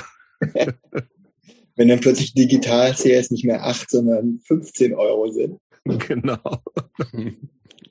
Ihr kriegt 10 Prozent. so wird's gemacht. Endlich kommt hier mal Kohle rum. Aber was ist, was ist denn so der, was ist denn, abgesehen von Leuten, die natürlich, also ich meine, ist ja auch, ihr müsst ja auch, lebt davon und müsst irgendwie Miete zahlen, hast du nicht gesehen, abgesehen von äh, Leuten, die einfach ganz viel Geld da lassen, was, was ist denn so für dich der oder die Lieblingskundin? Lässt die dich in Ruhe oder quatscht die dich zu oder? Nee, ich mag schon, wenn Leute reinkommen, die auch offen sind und mhm. nicht festgefahren sind, die halt äh, Musik kaufen und keine Farbe von, einer, von einem Tonträger, die sich äh, auf Empfehlungen einlassen, mit denen man über Musik reden kann. Also nicht so dieses typische Record Store Day Farbvinyl Publikum, die halt mhm. die Platte nur kaufen, wenn du sie in irgendeinem gesprenkelten Vinyl hast. Das und die auch interessiert nervt sind. zur Zeit inzwischen, finde ich. Es ist gerade inzwischen. Anfang ist noch ganz cool und nett, aber es ist ja grauenhaft. Ja, also. es ist auch, es gibt, da habe ich heute gesehen, eine Sarah Connor Platte. Ey, ich finde die ein paar ganz gute Songs. Ja, was ist so, wo du Record denkst, Store Day ähm, ähm, Sarah Connor Platte oder irgendeine eine, Nee, irgendeine so Neuveröffentlichung, aber selbst davon Von diesen deutschen Liedern? Ich hab's ich habe mir drüber gescrollt. Hättest du Schenkst du mir die, Christopher? ich ja, finde ja, das eine ganz beeindruckende Sache. Ich, ich, ich wie schön du bist. Das ist ein so ein schönes Lied. Das gefällt mir gut. Wenn ich singen könnte, würde ich es jetzt singen. Ich Aber glaub, Moment, willst, du die, willst, du, willst du die dann auch in irgendeinem besonderen Vinylfarbe haben oder nimmst Schwarz. du die auch in Schwarz? Nehme ich auch in Schwarz. Gibt's nur in Gelb? Das nehme ich auch. Gibt's bei dir im Laden, Robert? Leider nicht, weil die großen äh, Vertriebe beliefern uns nicht. Schade. Er muss sich ein bisschen ähm, drum kümmern, Christopher. Okay, ich habe es mir aufgeschrieben. Wenn es geht mit einer persönlichen Widmung. huh. Nehme ich aber auch von Bushidos Frau, das ist ja die Schwester von Sarah Connor. Wie das wir alle ich wissen. Gar nicht. Doch. Doch. Ja, gut. Hast du die Doku, du hast die Doku nicht gesehen? gesehen? Nee, habe ich nicht. Und du hast auch, äh, auch nicht die Villa ersteigert, wie wir schon wissen. ich habe ich hab den Termin verpasst. Ja, jetzt, jetzt ist es vorbei. ich dachte, es ist morgen. ja, nee, ist nicht fatal. okay. Und was ist der, was ist äh, die, der oder die nervigste, der Kunde ist, der nervigste Kunde ist bestimmt männlich. Das stimmt leider, ja. genau. Und weil? Äh, Leute, die äh, den ganzen Namen, ab.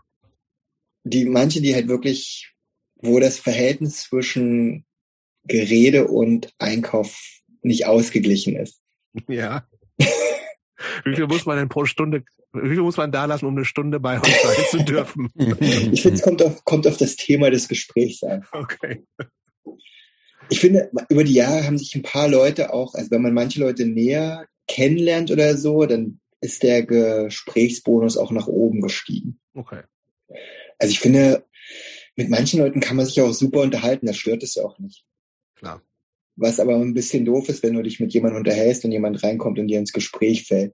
Also, und sich einfach in dieses, diese Diskussion einmischt, ohne Pause. Hm. Weiß ich, aber so, wir haben eigentlich relativ Glück mit den Leuten, die bei uns, also wir haben, glaube ich, nicht die extrem nervigen Kunden.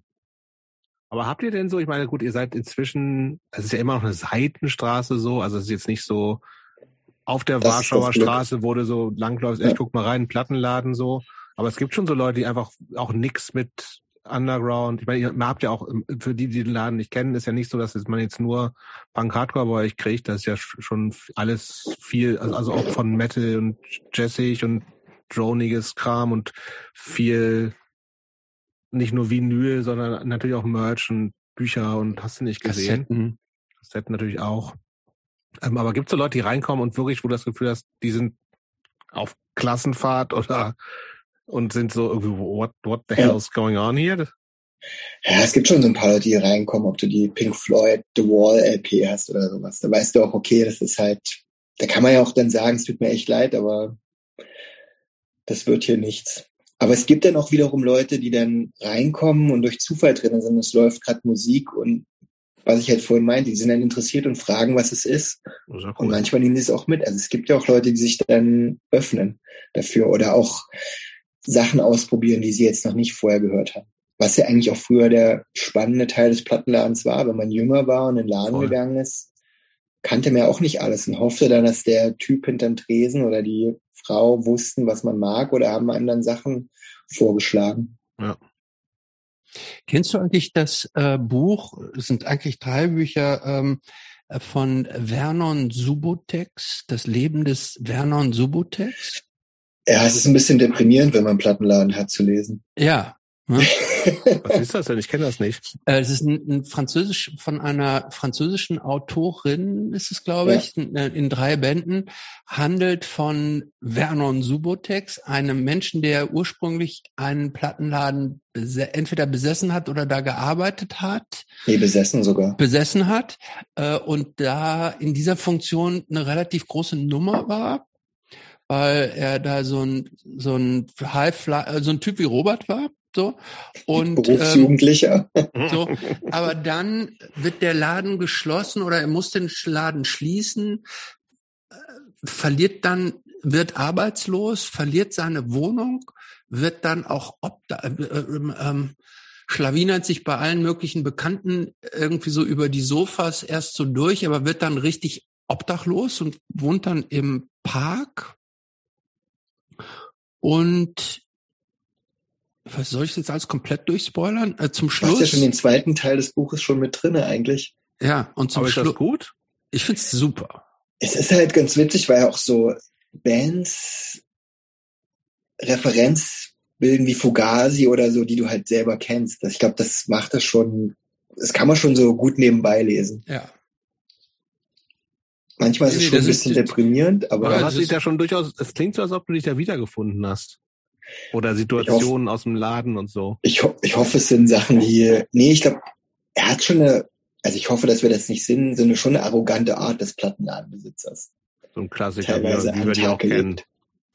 Genau, so Leute, die wie das die sagen, High Fidelity und sowas. Ja, genau. Und das ja. fand ich halt, das mochte ich selber nie, wenn ich in den Plattenladen ja, gegangen furchtbar. bin. Mhm. Nur weil du die falsche Band anhast oder nach ja. der falschen Band fragst oder so. Ich finde, das ist halt, das ist nicht der richtige Weg. Nee. Wie wir schon beim Punk merken, du steigst ja nie mit Moss Icon ein, sondern fängst mit Slapshot an. Oder sowas. Ja, ist, ist auch die bessere Band von den beiden, aber. Auf jeden Fall, ich kann das Buch empfehlen. Ich fand, ich fand's äh, interessant und es nimmt auch, äh, ich habe jetzt nicht alles gespoilert, das nimmt auch zum Ende, hat es nochmal eine positive. Das ist ein Happy End.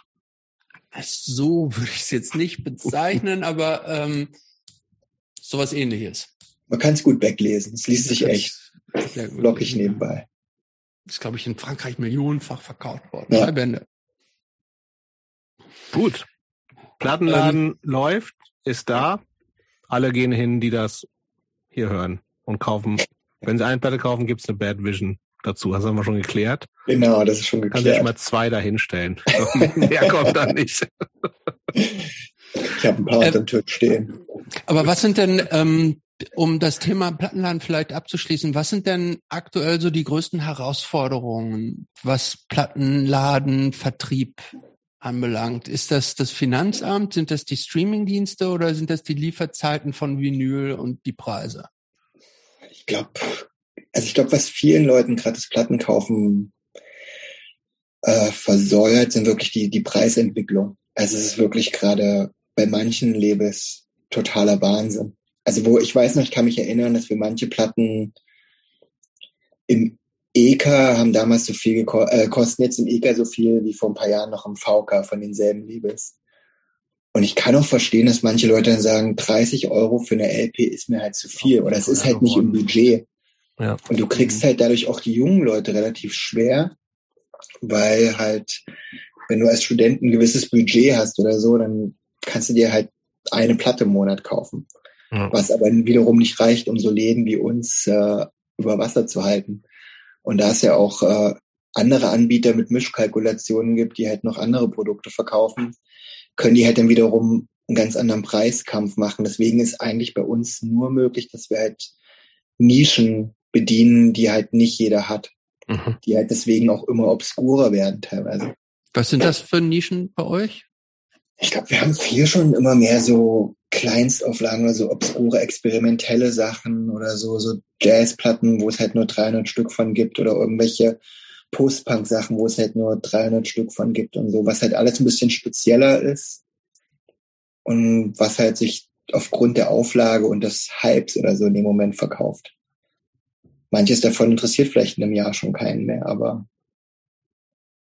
Was war denn 2021 meistverkaufteste Band? Kannst, weißt du da sowas? Ich überlege gerade, da waren einige dabei. Das ist eines sogar fast so ein Mainstream-Titel, so ein Adrian Lenker ist so ein, so ein Folk. gar nichts. Singer-Songwriter, Folk. Das ging echt gut. Was sind schon dann viel von diesen International Anthem Sachen, die auch Flo Opitz schon erwähnt hatte mal. Das ist ein Chicago Jazz Label. Mhm. Was halt interessant ist, dass halt wenn du in die Biografie von vielen dieser Leute guckst, kommen halt viele wirklich aus dem Punk-Kontext. Und so arbeiten die auch in ihrer Ethik her. Das finde ich, das war ja für uns dann immer so wichtig, dass diese Ethik, wie die Labels betrieben werden und wie das alles so läuft, schon für uns wichtig ist. Mhm. Und dass du dann viele siehst, die halt früher irgendwelche Power Violence Bands bedient haben, mhm. jetzt halt so moderne Klassik spielen oder sowas, weil sie halt auch was Neues ausprobieren. Und dass du dann nicht über diesen Nenner der Herangehensweise, wie man Platten veröffentlicht und vertreibt, wiederfindest. DIY. Ja, irgendwann war mal so ein, ich glaube, er hieß Schikane oder so. Das ist so ein, so ein Afro-Jazz-Typ, mhm. der inzwischen so vor 3000 Leuten spielt. Und er war so im Laden und guckt sich irgendeine so Orchid-Platte an hm. und hat sich irgendwann rausgestellt, dass wir mit ihm und seiner drittklassigen Screamo-Band in irgendeinem Keller mal in Massachusetts gespielt haben. Und jetzt ist er halt bei irgendeinem so großen Afro-Jazz-Label. Okay. Es ist halt immer dann ganz witzig, dass halt so diese Entwicklung bei manchen dann, oder auch bei manchen Kunden sieht man ja auch, dass die dann angefangen haben, mit Punk-Singles und sich dann in den hinteren Teil des Ladens weiter vorgearbeitet haben. Trauen. Ey, sag mal, ähm, der Laden ist aber schon, die Zukunft des Ladens ist erstmal gesichert. Oder ganz könntest du sagen, äh, weiß nicht, ob 2023 der Laden noch steht. Ja, jetzt haben wir, wenn ich überlege, was wir jetzt schon alles so überlebt haben an äh, Krisen und anderen Sachen, hoffe ich einfach mal. Also ich, man kann es halt echt, kann es inzwischen so schlecht voraus okay. sagen. Ich glaube, solange wir noch Freude dran haben, was wir im Moment immer noch haben, mhm. und äh, es sich so halbwegs trägt, werden wir auf jeden Fall weitermachen. Man weiß ja auch mit Mitte 40 nicht was man dann sonst machen soll. Eine Umschulung ja, als, äh, das, als Sachbearbeiter. Ich habe tatsächlich, äh, aber was ist denn mit, weil du es Du hast ja. Was ist denn eigentlich ähm, mit dem Kaffee? Darum haben wir noch gar nicht drüber gesprochen. Ach, müssen wir? Der Kaffee ist erstmal auf Eis gelegt, sozusagen. Ja, dann ist gut. Lass uns nicht mehr Kaffee reden, weil ich will gerade nochmal, wir sind beim, bei dem spannenden Punkt, was kann man denn sonst so machen? Und du hast Na, ja, du hast ja, wir haben noch gar nicht über, ich glaube, wir haben nur im Vorgespräch ganz kurz, du hast ja studiert. Ja mal und das nicht zu Ende, doch, doch am Anfang darüber gesprochen, genau, dass du das Studium nicht zu Ende gemacht hast und theoretisch ja auf Lehramt hättest studieren können. Und das ist ja natürlich auch so, also ich kenne jetzt einige Leute, Ex-Kolleginnen, andere Freundinnen, die jetzt ähm, diesen Quereinstieg hier gemacht haben, ne, in Berlin und jetzt einfach Lehrerinnen sind. Ist das nichts? Wäre das nicht was für dich? Dadurch, dass äh, Elisa ja gerade diesen Quereinstieg macht. Ah, sie macht das gerade, okay. Von also deine Partnerin, auf, for the record. Genau, ne? also. genau. Von der Uni auf die Schule. Ja. Werde ich tagtäglich dran erinnert, dass ich doch, glaube den richtigen Weg gegangen bin. Und, ich denke äh, da nämlich auch gerade drüber nach. Du? Ja. Ich glaube, es ist schon ganz schön viel Stress und ich glaube, bei mir, quatschen. Ich glaube, bei mir war ja am Anfang eher das Problem, ich habe ja diese ersten Referendariate und so weiter gemacht und mhm. ich glaube, da wurde meine romantische Vorstellung des coolen Lehrers relativ schnell geerdet. Okay. Die habe ich nicht, ich habe auch von nichts eine romantische Vorstellung. Und dann kamen Touren und ja. äh, andere Sachen in den Weg. Und dann hat man halt nicht so weit gedacht. Aber wir bauen uns ja auch andere Standbeine. Wir machen ja auch, wir haben ja Frill Jockey Records. Ich weiß nicht, ob das was das sagt mir gar nicht, was ist denn jetzt Das ist so ein Chicago äh, Post-Rock-Label, was seit Anfang der 90er schon gibt. Eins ah. der wenigen, die immer noch äh, von einer Frau geführt werden, was okay. auch der Tagesspiegel damals äh, falsch wiedergegeben hat. Und was heißt die haben jetzt, macht das? Also die haben ihr Europabüro jetzt bei uns im Laden. Und wir machen halt für die Mail-Order und Order-Fulfillment, wie das jetzt heißt. Okay und fangen das jetzt für so andere Labels, die so zu uns passen, auch an. Und das ist halt dann immer noch die so. Die haben dann so ein kleines Schreibtischchen da hinten noch stehen, oder was? Genau, die haben hinten das ehemalige Labellager von Stefan halt sozusagen vollgestopft mit äh, Tortoise und anderen Platten. Ah, okay. Mhm. Und zahlen dafür dann einfach Miete. Die zahlen Miete, halt was, genau, und dann kriegen wir halt unsere Prozente für die für den Versand von Mailorder. Und was ja gerade durch Brexit und die Portopreise extrem wichtig ist für kleinere Labels. Mhm. Und solche Sachen kommen halt jetzt immer noch dazu, dass man halt versucht. Also sowas muss, muss man sich auch dann schon überlegen, weil es andere. Ich glaube schon. Nicht einfach nur drei Platten am Tag reicht halt nicht oder und Mailer oder nee, zusammen auch nicht. Du hast halt immer weißt, wenn das eine gerade nicht funktioniert, kannst du ja. auf das andere zurückgreifen noch. Und dann halt vielleicht ab und an noch Touren und Veranstaltungen und so, wenn das jetzt wieder ein bisschen mehr läuft. So Filmreihen, wie wir jetzt mit Salad Days gemacht haben mhm. oder Punk the Capital und sowas. Was halt auch so ein bisschen zum Laden passt. Okay. Ähm, ich würde noch mal ein neues Kapitel anfangen, Christopher. Eins, das wir gar nicht erfasst haben? Eins, nee, ich will jetzt aber den, den Laden Laden sein lassen ja, und da bin ich für, habe ich, bin hoffe, ich dass es ihn noch lange, so, zumindest so lange gibt, wie ihr Bock drauf habt. Und, und wie gesagt, ich vielleicht abschließend, du hast es eben schon gesagt, äh, kann man wirklich jedem Berlin-Besucher und Berliner äh, Einwohnerinnen nur empfehlen, ähm, in den Laden zu gehen. Ich finde es eine, immer eine sehr angenehme Atmosphäre, schöne Auswahl, gute Beratung sehr zu empfehlen. Danke. Ich würde jetzt mal so ein bisschen, ich will noch mehr von Robert so, was auch jetzt so ist. Ne? Also ich habe am Anfang, und ich glaube, die Frage habe ich länger jetzt nicht gestellt, oder wir haben es länger nicht gestellt, äh, haben wir ab und an mal Leuten die Frage gestellt, was hat sich eigentlich verändert, als seitdem du Vater oder Mutter geworden bist? Und du hast ja inzwischen auch zwei Kinder. Ihr habt zwei Kinder. Ja. Ähm, was hat sich dadurch für dich verändert? Ich glaube, man guckt schon mehr auf, äh, auf so Sicherheit und äh, Rhythmus des Alltags oder so. Also Entscheidungen, die man trifft, werden auf jeden Fall öfter durchgespielt und äh, die Konsequenzen werden eher überdacht als früher. Ich werde jetzt, kann jetzt zum Beispiel nicht einfach sagen, ich gehe jetzt vier Wochen auf Tour, was ja auch so ein Bandding gewesen ist, weil du einfach weißt, dass deine Partnerin dann alleine mit den Kindern und dem Job und den ganzen anderen Verpflichtungen mhm. äh, zu Hause ist. Und ich glaube, es hat auch eine völlig neue Art von Gefühlen sind aufgekommen, so was Angst oder Liebe und so weiter betrifft, die man vorher in dem Sinne gar nicht kannte. Ich glaube, die Leichtigkeit ist ein bisschen gegangen, wenn man halt so Sachen macht. Also man wird schon bedachter bei vielen Dingen und achtet auf neue Dinge in seinem Umfeld, die man früher gar nicht so, die halt unwichtiger waren. Finde ich. Sind da bei dir auch Ängste mit aufgekommen? Ja, auf jeden Fall. Das fängt schon bei Sachen an, dass irgendwas passiert, wenn die Fahrrad fahren, früh in die Kita oder denen das mal nicht gut geht, wenn die krank sind oder dass die auch soziale, das soziale Umfeld, was mit einhergeht, Freunde, Bekanntschaften, dann bei uns irgendwann, was ja bei euch jetzt schon da ist oder bald kommt, Schule, so Sachen, über die man früher gar nicht so nachgedacht hat, wo man denkt, okay, was für eine Schule wird sein? Ist es wichtig oder will man das Kind in eine soziale Blase packen und in irgendeine besondere Schulform packen oder bereitet man sofort auf die Realität vor und packt es in eine normale Schule, wo halt äh, schon wieder nach Neukölln bringen, finde ich. Ja, oder Wedding ist bei uns näher. Ja, stimmt. ja.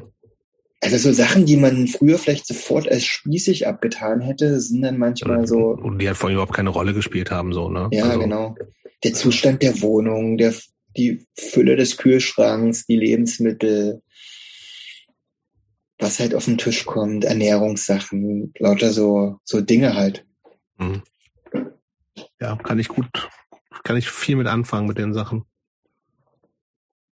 Aber kann ich auch nicht gar nicht weiter kommentieren. Also sehe ich, es ist bei mir uns genauso, dass ich irgendwie nochmal, also ähm, das ganz andere Sachen plötzlich eine Rolle spielen und ja. auch noch auch mehr dieses ja auch so diese Verantwortung, die man halt plötzlich hat. Das hast du halt vorher also nicht mal für dich selbst irgendwie so richtig oder du kannst entscheiden, weniger Verantwortung für dich selbst zu haben oder so, ne?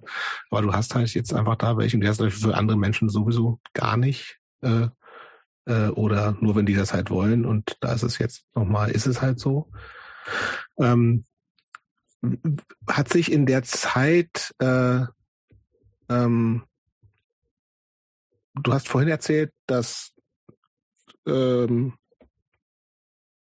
du eigentlich aus so einem recht offenen Elternhaus und so kommst, äh, leben deine Eltern beide noch? Ja, sind halt beide schon. Also mein Vater wird jetzt 85. Okay. Meine Mutter geht jetzt auch auf die 70 zu. Aber sie sind immer noch, äh, also aus meiner Perspektive, relativ jung und offen für, für die Dinge. Und ich glaube, die haben mir da schon ein paar Sachen, was ich auch jetzt in der Erziehung wahrscheinlich umsetze, mitgegeben. Spielen die eine Rolle für die, für eure Kinder? Ja, schon. Also ich glaube, äh, die Großeltern. Die Großeltern nicht immer eine Rolle, wenn man sie nicht ja, Wenn man die nicht, wenn man die nur alle paar Monate sieht, schon natürlich, aber jetzt auch nicht ja. so eine. Ja, die Eltern. So eine Intensität. Ja, die Eltern meiner Partnerin spielen so mehr eine Rolle, weil die mehr da sind. Also sie sind mhm. öfter, auf, die sind halt auch jünger. Mhm. Und die äh, investieren da schon mehr Zeit. Also meine Mutter hat halt auch, wie hat sie es formuliert, sie meinte, sie hat so lange sich um Kinder gekümmert, dass sie auch mal eine Pause braucht. Also sie liebt die und die macht auch gerne was mit denen, aber sie würde jetzt nicht mit denen eine Woche in Urlaub fahren oder so. Mhm. Ohne jetzt meiner Mutter nahe zu treten, aber sie hat es halt so, ich glaube, Ende 60 hast du dann wahrscheinlich einfach nicht mehr diese Energie oder so, keine Ahnung. Es ist ja auch anstrengend und herausfordernd. Es ist total anstrengend. Also manchmal möchte man sie auch auf den Mond schießen, kennt ihr ja wahrscheinlich alle. Absolut, ey. Ja. Gibt es, gibt es etwas, was du vermisst, weil du es jetzt nicht mehr machen kannst, seit, seit du Familie in dem Umfang hast? Also wie du eben sagtest, irgendwie im Grunde so vier Wochen mit irgendeiner Band auf Tour fahren, geht nicht mehr. Ist das, ist das, empfindest du das manchmal so als einen Verlust, dass du denkst, hm, Jetzt gehe ich vier Wochen mit den Kindern auf Tour im Wohnmobil oder so. Das ist ja, ähnlich. Ist das, ist, ist, das, ist das wirklich ähnlich und vergleichbar als das Rock'n'Roll-Leben? Es, gibt, es gibt ähnliche Konflikte über was im Radio läuft oder wer mit Abwaschen dran ist oder Essen, wenn das Essen nicht stimmt oder wo man sich hinstellt. Also es sind schon Parallelen, bloß das Konzert, die 20 Minuten fehlen halt. Das ist dann das Buch vorlesen abends und hoffen, dass sie auch endlich vergleichbar. Schlafen. Auch vergleichbar. Ja. Ja, ich glaube so das spontane Wegfahren oder so, dass man halt einfach sagt, ey, heute Abend ist was und du musst es halt nicht planen. Ja. Und die Sozialkomponente, man merkt ja schon, dass äh, soziale Kontakte mit Leuten, die keine Kinder haben, manchmal schwerer aufrecht zu erhalten sind. Also ich weiß ja auch, wo ich keine Kinder hatte, konnte ich mich manchmal auch in die Eltern nicht reinversetzen. Warum können die jetzt nicht oder warum mhm. haben die sich da so? Warum müssen die jetzt schon nach Hause? Oder warum kommen die nicht zu zweit und so weiter.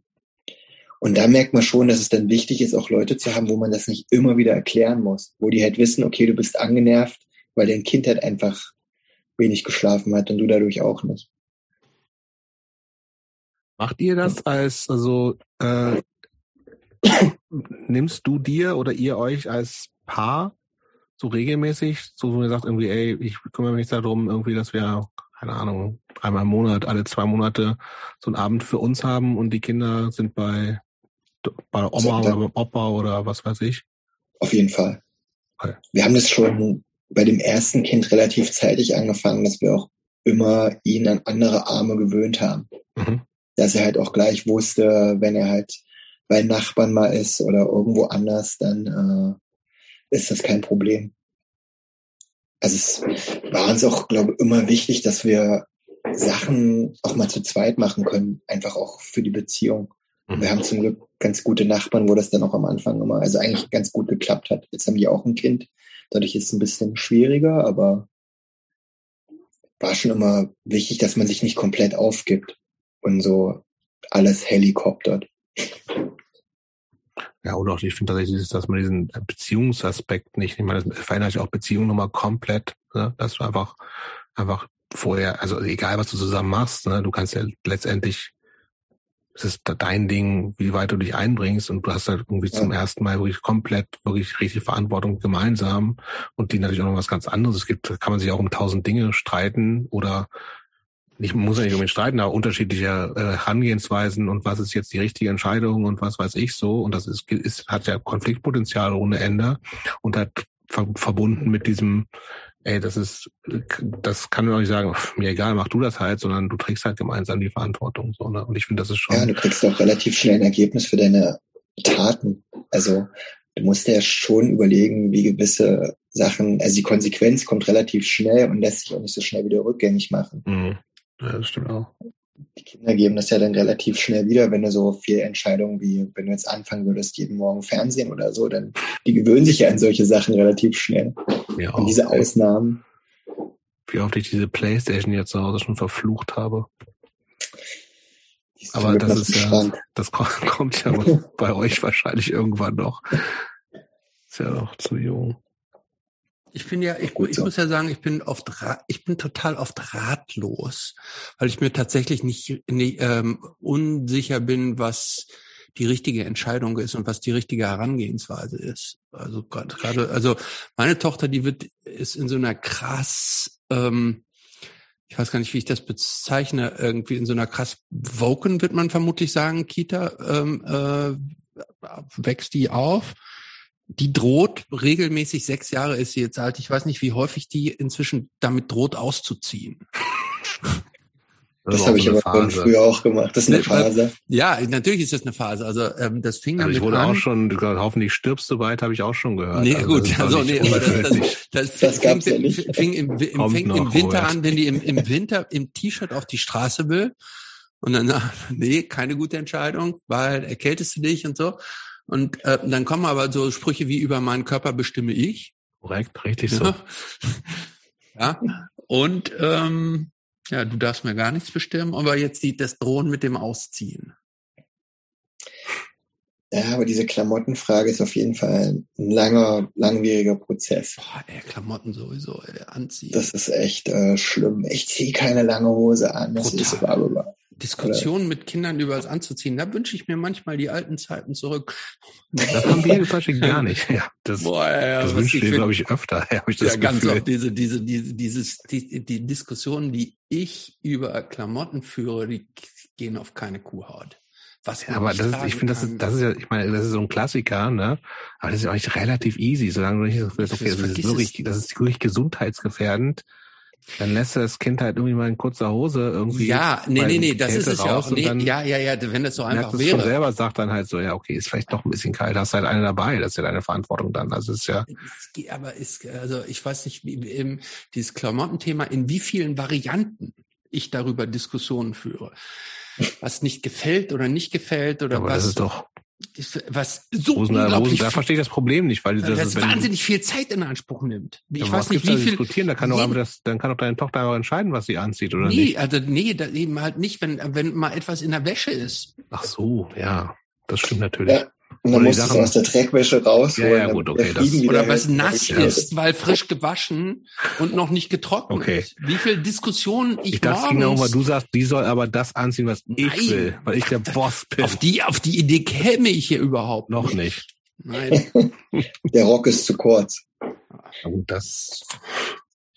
Auch die Diskussion habe ich, dass sie nur in Unterhose auf die Straße gehen will. hm. Ah, hey, ja, Bock hat. über meinen Körper bestimme ich. So sieht's aus. Ja. Na gut.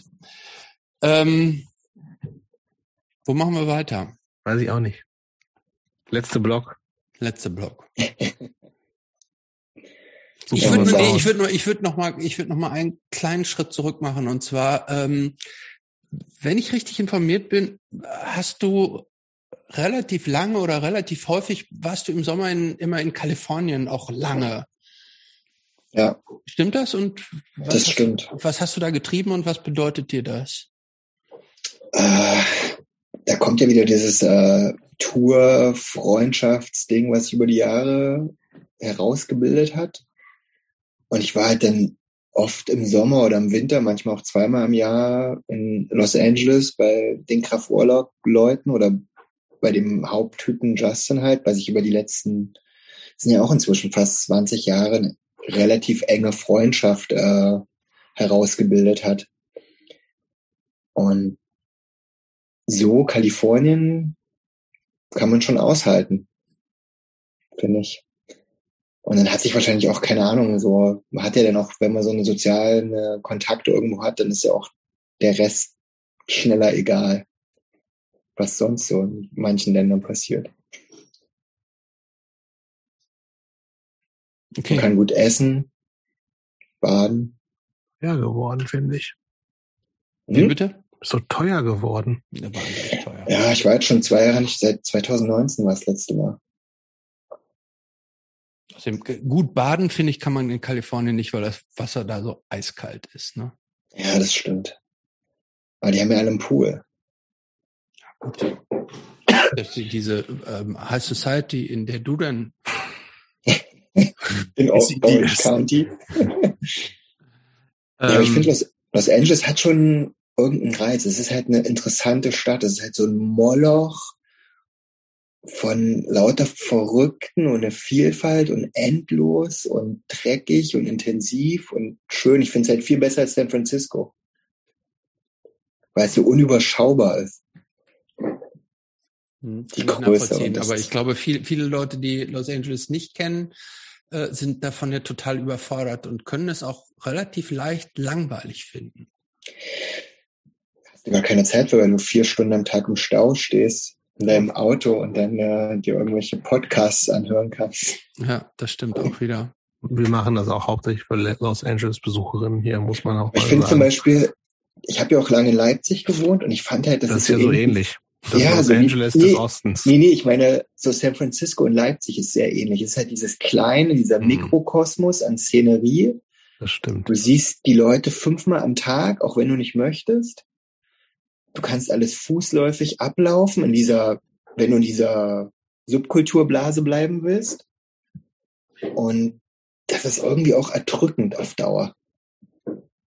Ist, bleibt ihr eigentlich in Berlin? Bleibst du in Berlin? Ist das für dich so ein Ding? Durch, durch den Laden ist mir so ein bisschen dran gebunden, obwohl ich manchmal, wir haben schon manchmal überlegt, irgendwo anders hinzuziehen, aber. Was wär's denn? Durch dann? die. Jetzt, wenn du sagst, ihr könnt den Laden mitnehmen oder wie auch immer so. Also. Fand Kalifornien schon eigentlich immer ganz gut, aber aufgrund der momentanen Lage mit Kindern wäre, glaube ich, die USA an sich nicht die cleverste Entscheidung. Ja, ist ja auch nicht so easy, aber du, also wenn du jetzt sagst, du kannst ja in Europa, kannst ja theoretisch umziehen. Ja, Portugal, okay. Portugal fand ich immer ansprechend, bis auf die Sprache ist schwierig dann. Mhm. Skandinavien hat auch äh, was zu bieten. Außer das Wetter würde, glaube ich, auf Dauer nicht funktionieren. Aber ja, ich glaube so, man muss dann immer überlegen, jetzt denkt man halt viel mehr drüber nach, auf die Spontanität ist ein bisschen weggegangen. Mhm. Du denkst, okay, wird's denn wirklich besser oder nur das erste Jahr, wenn es halt aufregend ist und dann ist der Alltag eingekehrt und ist eigentlich in jedem Land ähnlich. Leicht unterschiedlichen Problemen. Vielleicht, ja. Ja, es gibt ja manche, also du hast es ja, äh, es gibt ja manche so äußere Rahmenumstände, die schon unterschiedlich sind. Also ich glaube, es macht einen großen Unterschied, ob du in Barcelona oder in Portugal wohnst oder ja. in Dänemark. Das stimmt. Und je nachdem, ja, was einem wichtig ist, äh, äh, kann man, könnte man darüber ja gewisse äh, Dinge auch ähm, steuern. Aber es sind ja, jedes Land ist ja immer eine Kombination aus ganz vielen Faktoren. Ne? Sagen wir das Wetter, aber auch die Mentalität der Leute, Politik, so, soziales Netzwerk und, und, und, und. Das sind ja ganz viele Faktoren, die die Qualität eines Landes oder eines Ortes ausmachen oder, oder eben nicht. Also Kinderbetreuung würde ich Skandinavien auf jeden Fall bevorzugen, weil das ist auf jeden Fall da schon äh, besser als hier Total. von vielen Sachen. Auch finde ich die Mentalität im Norden angenehmer, nicht dieses überschwängliche, nette Drücken und so weiter. Ich finde es da schon die sachliche Freundlichkeit ganz mhm. angenehm. Mhm wettertechnisch und Nähe zum Meer. Du bist nicht so, hast du gerade gesagt, du bist nicht so ein Bussi-Typ, sondern in den Arm nehmen? Nee, es geht mir, ich finde das dann schon eigentlich ganz, ich finde umarmen nicht schlimm und so weiter, aber es gibt auch irgendwie, manchmal geht es ein bisschen zu schnell. Ja. Aber gibt also ja Corona. Weiß, hm? Ja, vielleicht. Corona dankbar sein. Ja, aber ich finde so, das ist manchmal ein bisschen, bisschen viel. Okay. Irgendwie.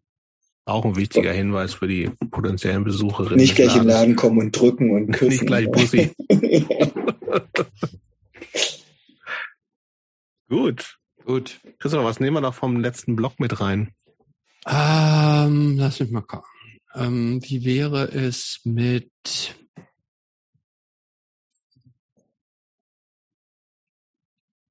ich, ich glaube, für Robert, bei Robert würde ich gerne das, äh, das Kochthema nochmal ansprechen. Bin immer Fan vom Kochthema. Gibt es, kannst du, erste, erste Frage, kannst du kochen? Oh. Manchmal bin ich ein bisschen zu faul zu und bevorzuge schnelle, gute Gerichte. Was sind denn schnelle, gute Gerichte? Es gibt, äh, ist nicht vegan, aber es gibt ein gutes äh, Pasta-Rezept mit Miso und äh, Parmesan. Mhm. Kann man in einem Topf machen sehr lecker, kommt auch bei Kindern gut an. Wird dann garniert mit äh, Seaweed noch oben drauf. Mhm. Ist echt super. Dann so Bratkartoffeln und sowas, was halt schnell geht. Aber ich finde Kochen, also durch die Pandemie, wo man mehr ich Zeit finde, hat. Bratkartoffeln gehen noch gar nicht schnell. Ich finde, du musst auch nicht viel machen. Es dauert ein bisschen, bis die gut sind, aber du musst ja nicht tausend Sachen zusammen machen. Nee, das stimmt. Ja. Du musst die erstmal schneiden, du musst, äh, musst die nicht zu dick. Nicht schlimm. Nicht zu dick. Das ist, das ist, die müssen ja auch ein bisschen kross sein, ne? Ich koche die halt vor. Ja, klar. Ja, manche also, schneiden nur dünn und braten dann an. Ach, aber funktioniert das? Ja. Dauert halt länger, du darfst das nur auf kleiner Flamme dann braten, es nicht anbrennen. Also, also nach meiner, nach, werden halt nach, meistens. Nach meinem Rezept ist als allererstes Wichtigste ist es immer wässern damit die Stärke rausgeht. Denn ohne dass die Stärke äh, mit kaltem nimmst Wasser. Du rohe Kartoffeln oder ja, ich was? nehme rohe, rohe Kartoffeln ah. ähm, und äh, brate die dann äh, drei, drei bis fünf Minuten ganz heiß an, ohne sie zu wenden, mit Deckel drauf und dann Hitze reduzieren und dann äh, regelmäßig umrühren. Dann wird im ersten Schritt die große Außenhaut, die man so gerne hat, äh, kreiert und danach wird es innen schön saftig nachge äh, ge, gart. Okay. Das werde ich mir merken. Ja. Aber ich mit, mit rohen finde ich, das finde ich irgendwie, weiß ich auch nicht. Und die sind immer alle durch? Immer. Alle. Okay auf jeden Fall hat Essen mehr Priorität bekommen über die Jahre, als es früher so mit 18, 19, 20 war. Fand ich. Also gutes Essen. Und wenn hier irgendjemand dir eine Riesenfreude machen will, was würde er oder sie dann kochen? Wo würde sich richtig freuen? Ich mag schon asiatische Küche. Mhm. Mit äh, verschiedenen Seitan-Varianten. Mhm. Nicht zu scharf. Udon-Nudeln. Aber eigentlich bin ich, äh, ich bin nicht mehr so mäglich wie früher. Also relativ offen, Sachen zu probieren, wenn sie äh, tierfrei sind. Mhm. Gut. Pizza geht auch immer. Das stimmt. Bei mir nicht mehr. Nee, hm? ach so, nee, du verträgst das ja nicht, ne? Nee, aber auch so. Äh, ich, ich esse es, hab, ich, ich esse es ja, würde es ja auch essen, wenn ich es nicht vertrage. Aber äh, Pizza bin ich, äh, kickt mich nicht mehr. Finde ich das irgendwie so ein bisschen schade. Ich finde Pizza schon ganz, ganz praktisch. Ja. Sättigend, ja. warm, ja. schmeckt eigentlich meist. Ist schwer, eine Pizza zu versauen, finde ich. Ah, doch, das uh, geht doch, schon gut, finde ich. Doch, doch, doch. Wenn Ananas drauf ist, ja. Aber da habe ich zum Beispiel gar nichts gegen übrigens. Ich, da habe ich auch nichts gegen. Aber gibt es die, ist nicht Ananas immer auch mit Schinken? Gibt es Pizzen, wo Ananas drauf ist, ohne das Schinken drauf Der ist? Der nimmt halt veganen Schinken. Na, aber gibt's guten veganen Schinken? Guten, da komme ich so richtig, aber scheiß drauf. Nee, ich finde auch, der vegane Käse hat mich noch nicht so richtig überzeugt. Komm, vergiss es. aber ja, generell, ich, ich dieses, irgendwie dieses äh, Pizza, äh, Ananas, auf Pizza Dinge habe, schnalle ich nicht. Aber es ist wohl so, ist wohl sowas Modernes. Wahrscheinlich. wahrscheinlich. Aber basiert das nicht auf dem, Internet. Äh, basiert das nicht auf, auf, ist das nicht eine Variante vom, vom berühmten Toast Hawaii? Da ist ja, doch auch Ananas drauf. Ja, absolut. Ein Toast Hawaii ist doch super, oder nicht? Ja, aber ist nicht Ananas auf der Pizza, ist das nicht die Weiterentwicklung? Ja, umso besser. Fusion Food meinst du, oder was? ja. Gibt es jetzt nicht Pizza mit Fischstäbchen drauf? Das fand ich, war viel, das war echt Das fand ich auch nicht so verkehrt. Das fand ich auch alles andere als vegan, aber das fand ich irgendwie nicht schlecht, als ich es gesehen habe. Boah, äh, Leute, also, da, euch, kann, da kann mir jemand mal eine vegane Variante von machen. Ich, ich, muss eine total krasse Sache äh, erzählen und zwar, ich weiß nicht, wie es euch geht. Äh, auf, ich, ich bin von meinem eigenen Social Media Verhalten regelmäßig erstaunt. Ich auch von deinem übrigens.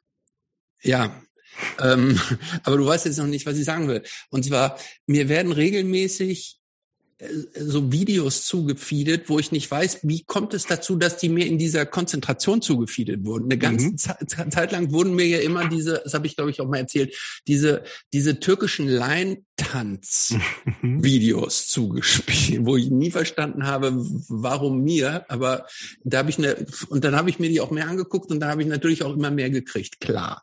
Und jetzt wurden irgendwann wurden mir auch so komische Essens äh, äh, ähm, Videos, so obskure Essensvideos zugefeedet. Und heute, seit den letzten Tagen, werden mir immer so so krasse Fleischzubereitungen ähm, äh, äh, äh, geschickt.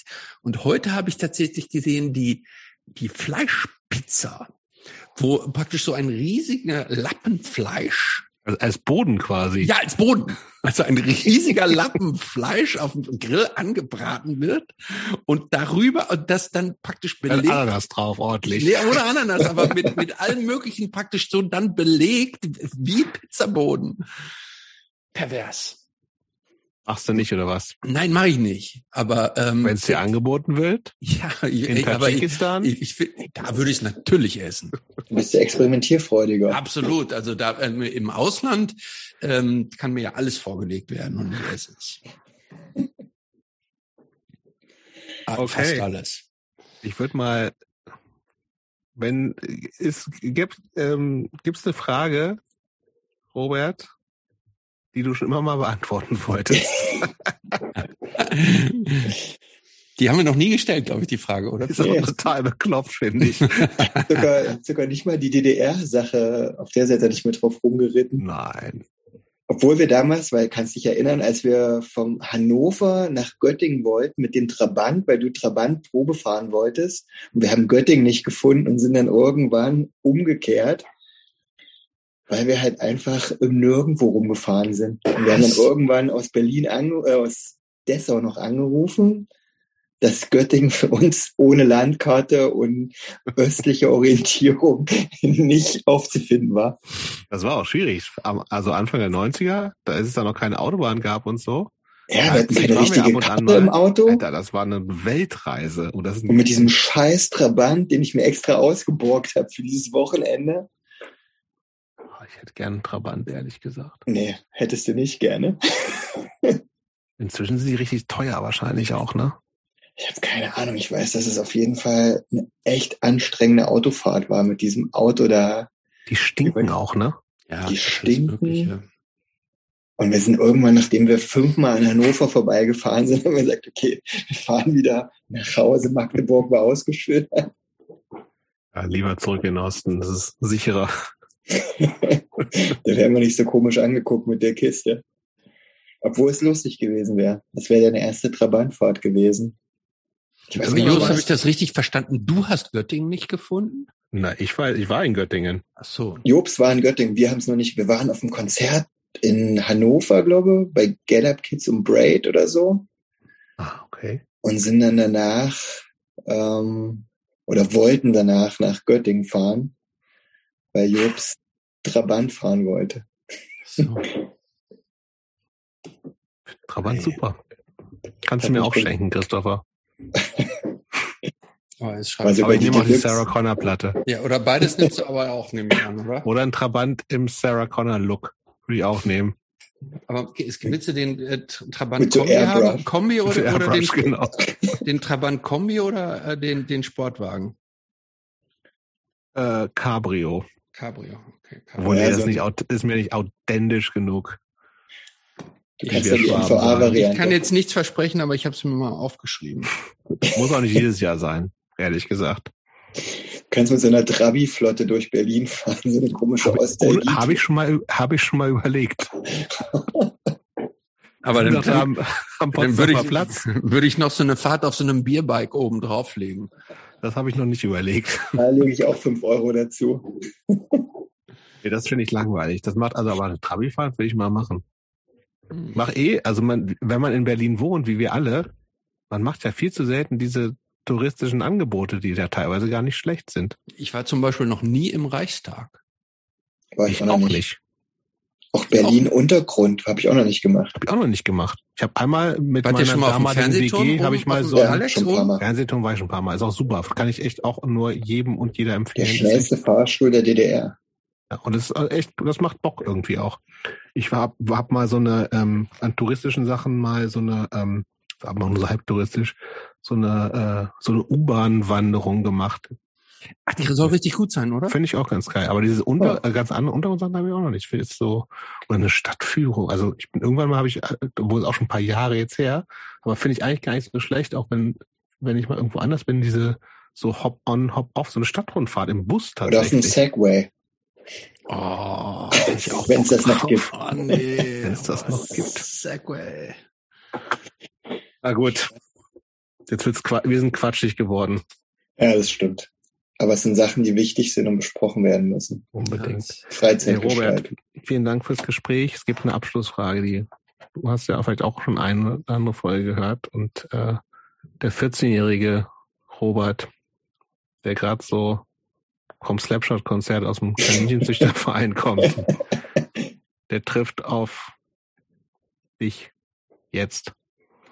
Was würde der denken?